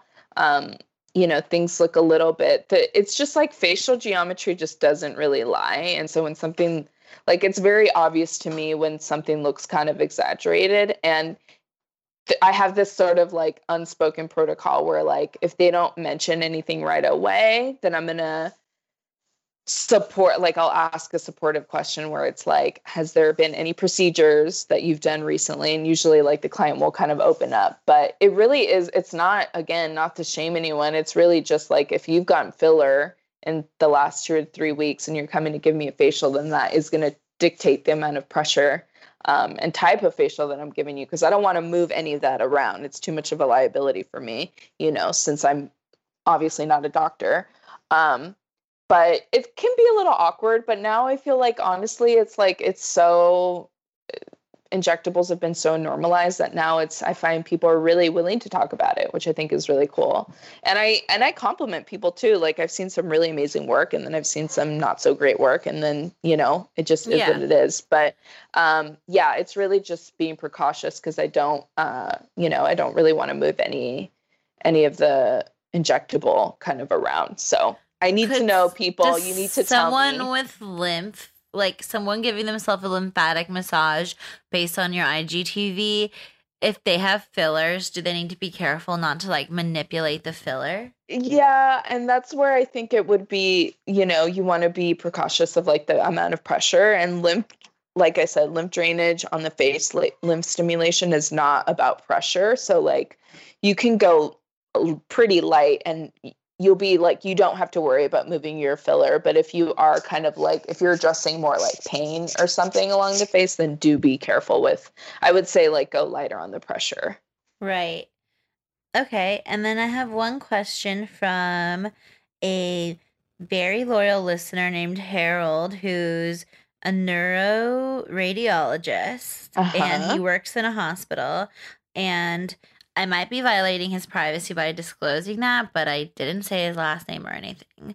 Um, so I'm joking. I don't think he's going to be upset. I want my everyone to know I really won't violate your privacy unless that's your kind of thing. Um, but he says that I work in a hospital and the bridge of my nose is red and raw from wearing masks. Help. Oh, interesting from mass that sounds like it's probably a little bit of like contact dermatitis or a little bit of like chafing. Yeah. Um so what i would do a little trick i it's kind of sounds like honestly i would create a little barrier. So so even like um like a like a healing balm. I mean you could do like aquaphor or vaseline but those are petroleum based which i'm not the biggest fans of. But putting just like a little bit of like a like a pomade and like on top of your nose while wearing a mask i guarantee that would probably bring the redness down. And then also um do whatever mask you have at home just kind of like even after every night, like a hydrating mask, just applying a little extra love on your nose. But it sounds like that's just like uh, mask chafing, honestly. Um, I also heard that uh, Megababe, who we just were speaking about with that uh-huh. slippy product, Megababe is actually donating um products for healthcare workers who are experiencing a lot of these types of chafing and skin contact issues. So it might be worth um, buying yourself a thigh stick and just putting a little bit on those areas on your face. Definitely. That's what I was honestly thinking. Like you want like a gliding product or even like aloe vera gel would be good too.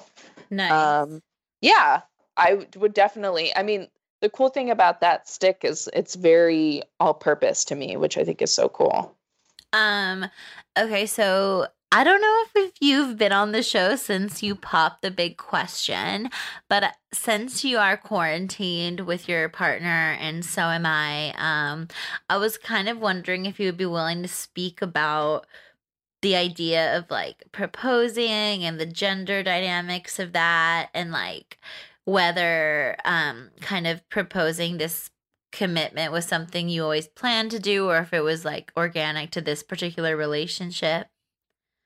Oh, that's such a good question. Uh, thank you for asking. Yeah, I, well, for the listeners, uh, my partner and I have been engaged just a little over a year, and I proposed to him in during a trip in Japan um, that coincided with his birthday.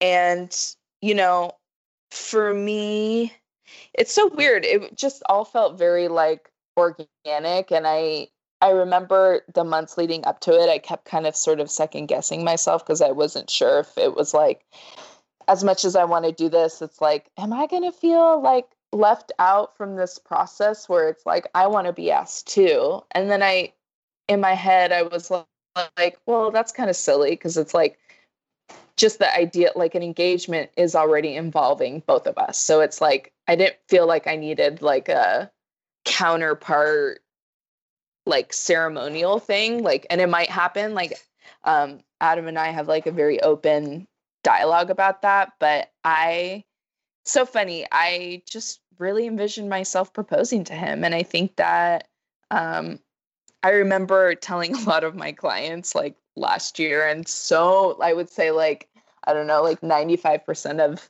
people were just like what that's crazy don't you want a ring too and it's like i actually don't because i can't wear a ring like during the day like right. i was like i think it would be cuter to give him a ring because he can enjoy it and wear it and when i look at it i'll feel like yeah i I designed that. I bought it and it it was like a equally like a booster for me. So um you know, it was fun. I it kind of like brought me back full circle to even the time that we first started dating and like I feel like I was very proactive in our relationship and I felt like this kind of like mimicked that like I was I like I knew immediately like I you know in my head I was like oh like I love this person like pretty quickly and like you know I want I was like ready to like take it pretty seriously. So like I just feel like proposing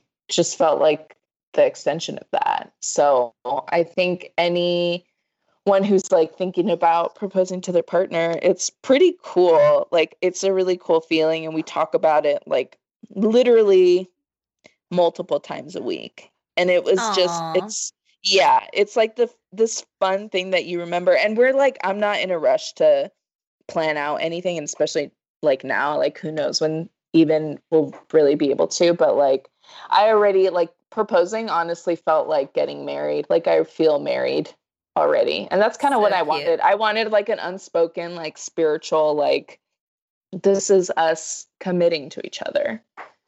But it's I love it. cool. People, it's so fun when I'm out with Adam and like men and like everybody comes up and they're like, the ring is sick. And then like Adam proudly, you know, Adam proudly tells the story. And I'm like, yeah, it's cool, right? Cause like I I really wanted it to kind of like evoke this like superhero like badass like kind of like like mobby ring and that's exactly what it is because it that's so like adam in so many ways and it really like speaks to his style but it's so like it's such a conversation starter and it's so fun and most people are still surprised by it and i have to say um, maggie simpkins um, the designer who helped me design uh, the wedding ring maker, um, the engagement rings maker, I should say, um, was like, I think you're the only woman I've ever like. She's like, this has never happened before. So I was her first, and she's been doing this for like,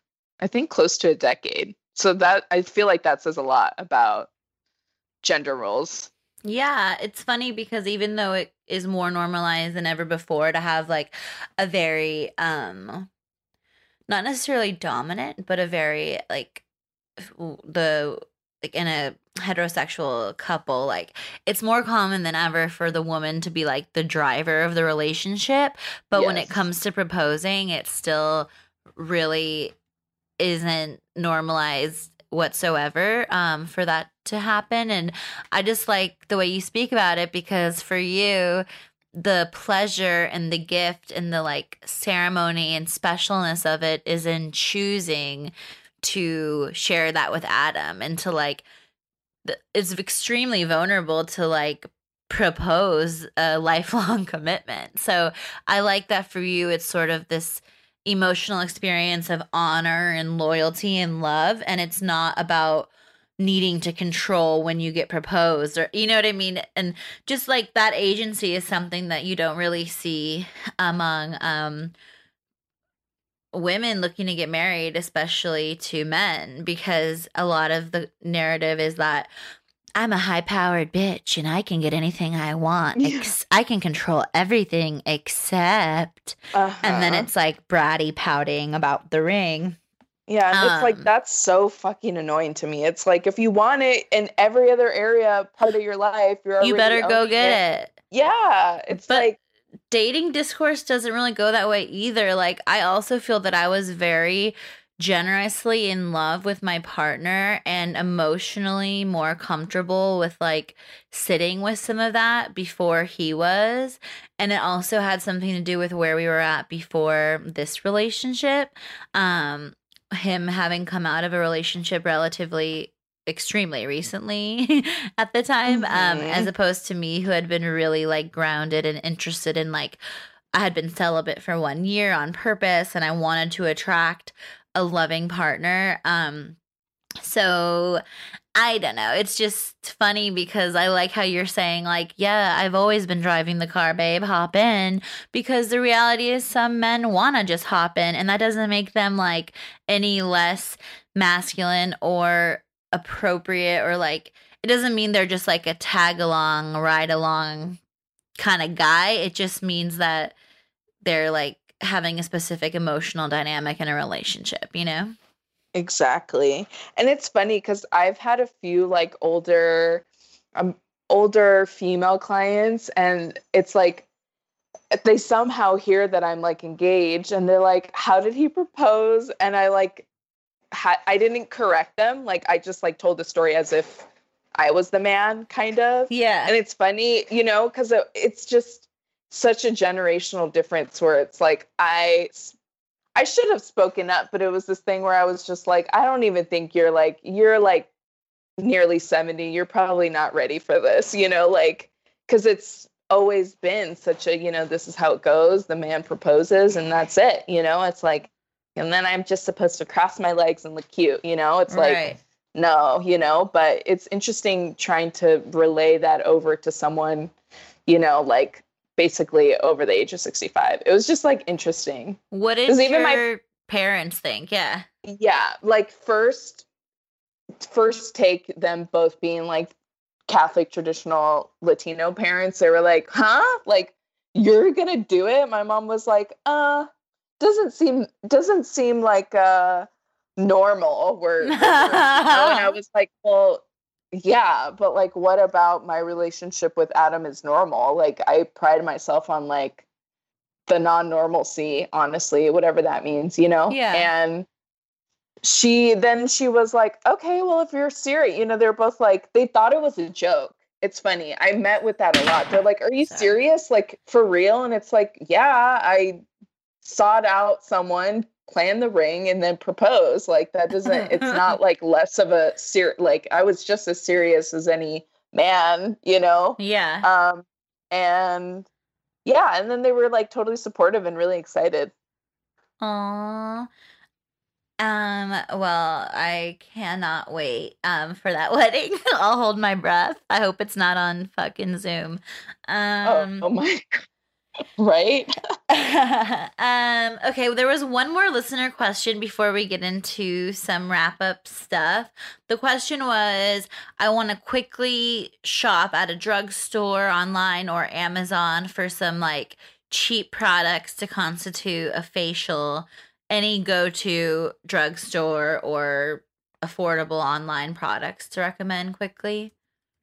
Definitely. For at home, like facial and routine, you and I both know Heritage Store, any of the products, the rose water, the rose water petals, the rose water toner, fabulous, fabulous.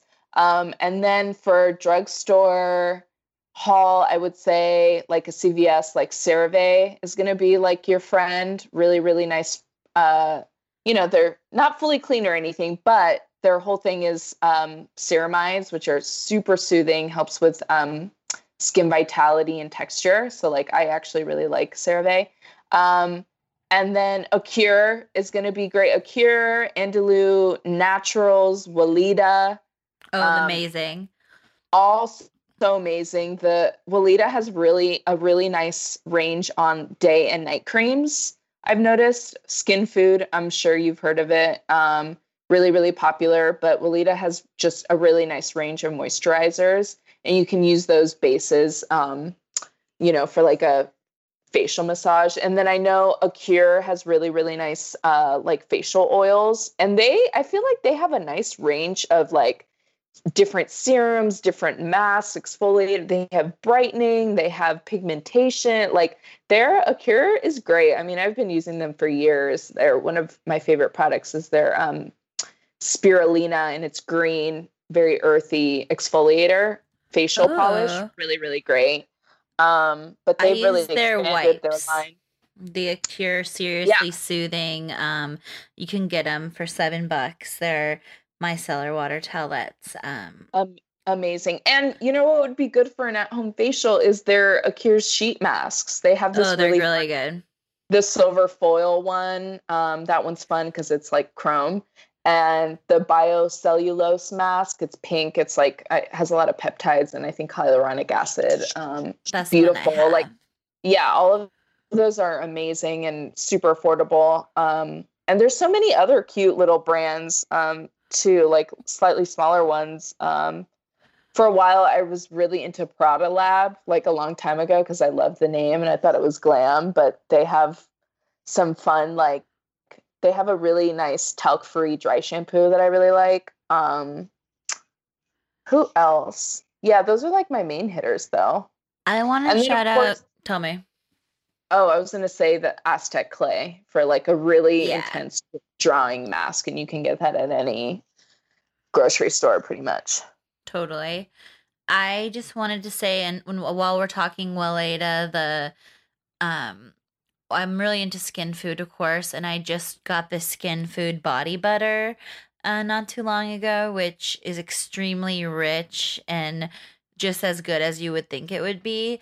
Um, so the only product I have left to try is the Skin Food lip balm. I really want it, and I also am loving what I use every day after the shower lately is the Weleda Rose um, body lotion, which is a very light formula, um, but it goes it absorbs instantly and is still very hydrating for how light it is.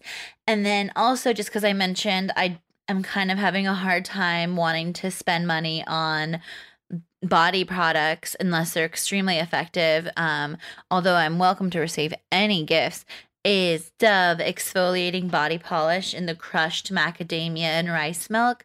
You get 10 ounces for seven bucks. And while it might not be clean beauty approved, um, it's just a really nice scrub. It has some nutrients and it's it doesn't have such harsh molecules that you're going to scratch yourself and I just love it because a body scrub like I was gifted the necessaire body scrub by my mom and it was an amazing Christmas gift but like you can't use it freely because if you and then someone might stay at your house and use it all and like it's just you have to be so Yeah. worried about it because it's so pricey and I would much rather sink my hand into this big tub of Dove rice milk and feel extremely luxurious. Yeah, that sounds pretty great. Um, I wanna try it. This is about to be as long as the fucking um Scorsese movie. um, but I really we're gonna wrap up. I know. Did you ask me the questions you had for me, or anything else you need before I go into some final goodbye stuff?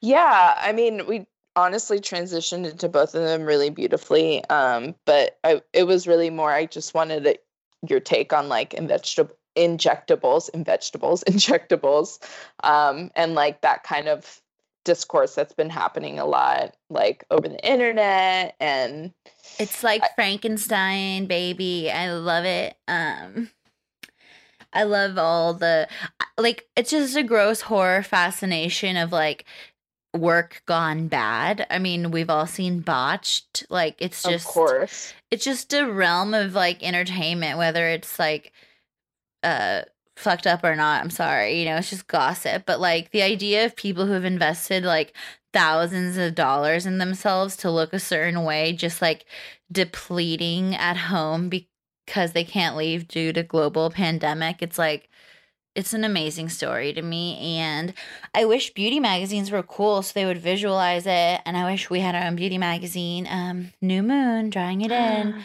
We're Okay. manifesting.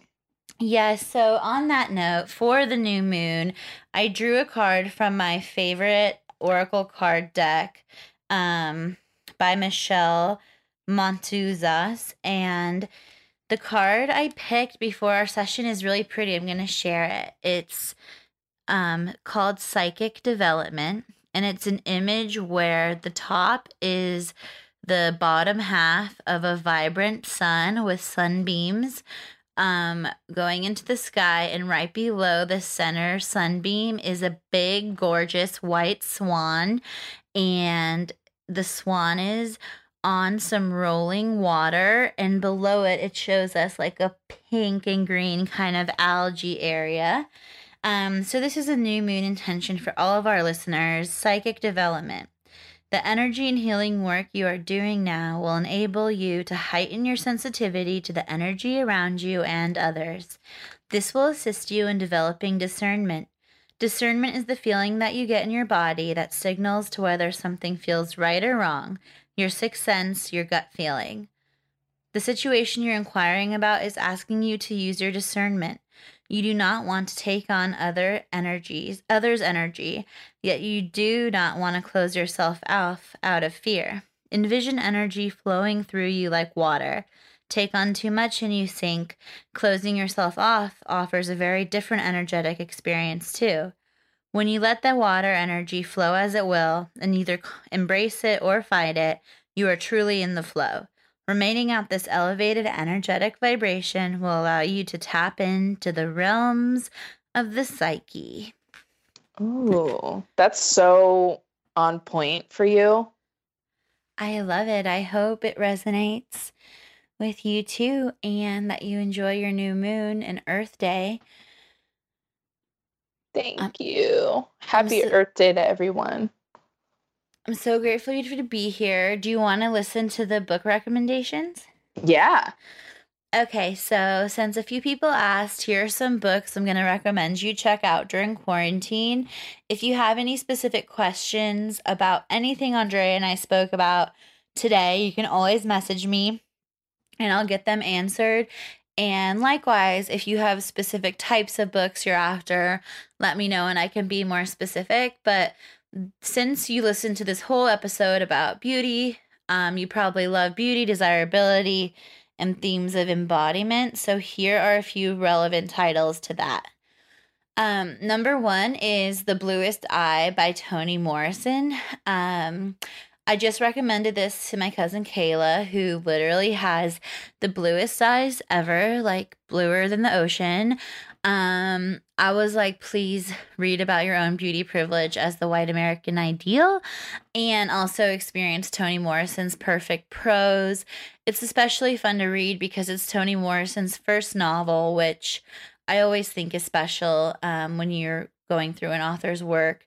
And it's just a very readable novel with um, exciting and essential implications in terms of like racial and gender politics, but told within a very beautifully crafted story. So it's not like a nonfiction text about beauty or something. I'm the next tell me. that. I have Audible, yeah. so that might be like a nice kind of meditative thing to do in the morning too.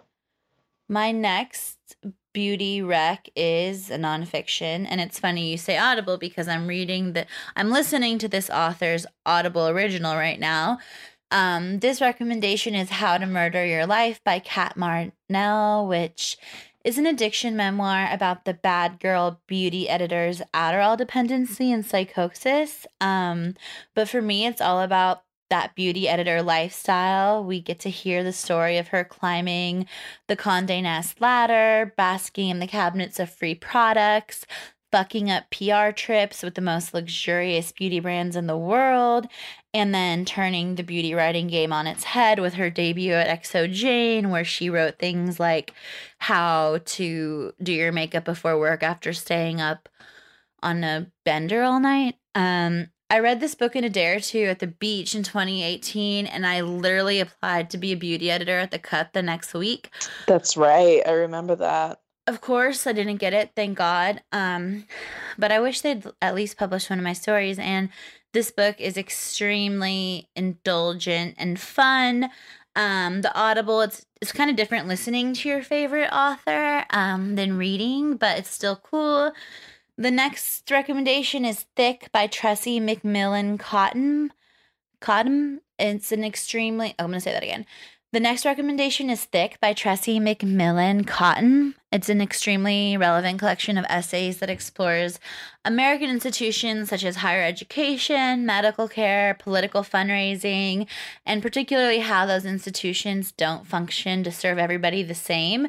Um, and it's told in a very personal way. It also touches on beauty and desirability, especially with its title essay, um, which is a fantastic meditation on the descriptor thick, which as a white person, I just don't even believe in saying thick, like in a meaningful way, especially about yourself.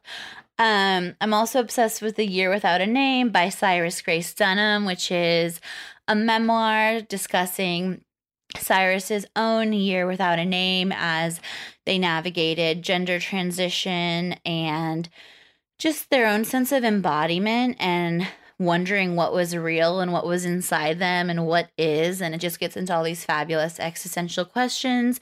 But um besides the themes cyrus just writes in a really personal and disarming and exciting way. I tore through the book. Um finally the next recommendation is pleasure activism the politics of feeling good by adrienne marie brown. Um basically critical discourse around feeling good. It's part collection of essays, part reader compiled by Adrienne Marie Brown. So it has interviews and multi format stuff des- designed all around feeling good and the inherent right to feel good, particularly for marginalized people. Um, but just this idea of who gets to feel good when and how, and what are our value systems around that check it out.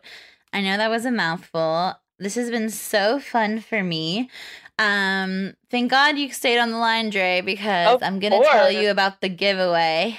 Um, so I'm gonna tell you how to enter, and then Andrea is gonna tell you what you're gonna possibly win. So to enter this very special Tyranny Talks giveaway with Andrea Mez, known for her amazing facials, follow both Andrea and me on Instagram. And if you already follow us, that's fine the most important thing is to subscribe or follow Tierney Talks wherever you get your podcasts and send me a DM showing that you're subscribing or following. If you don't use Instagram and you still want to subscribe and submit, please just email me. Um, Oh, perfect. Yeah. My email is easy to find, but it's finstertierney at gmail.com.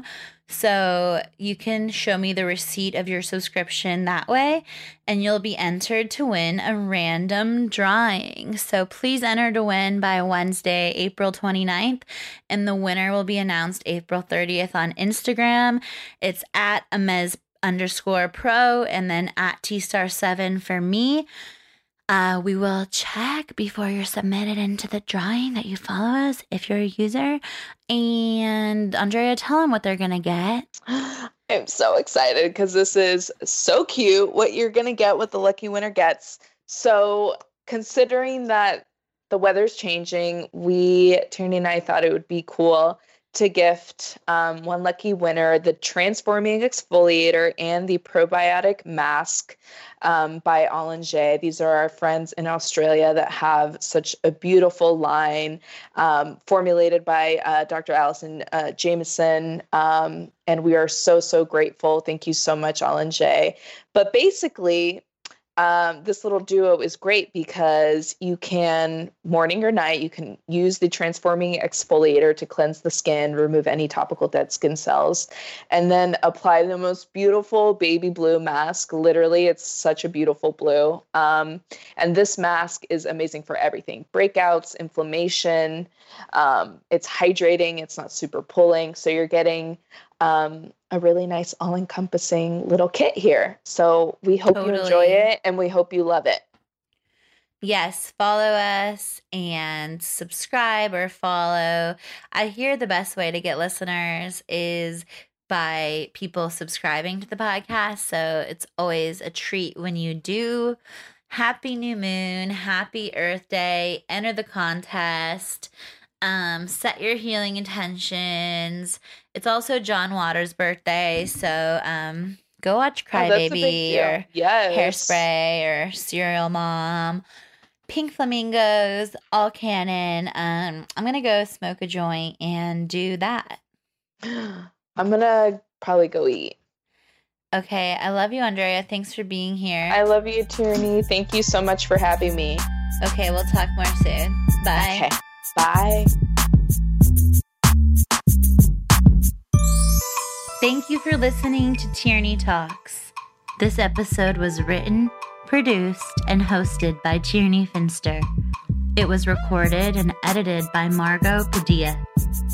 Please let us know what you think of the episode. You can listen to past episodes of Tierney Talks on all podcast platforms.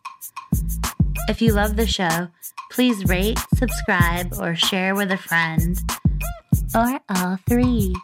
Until next time, XOXO.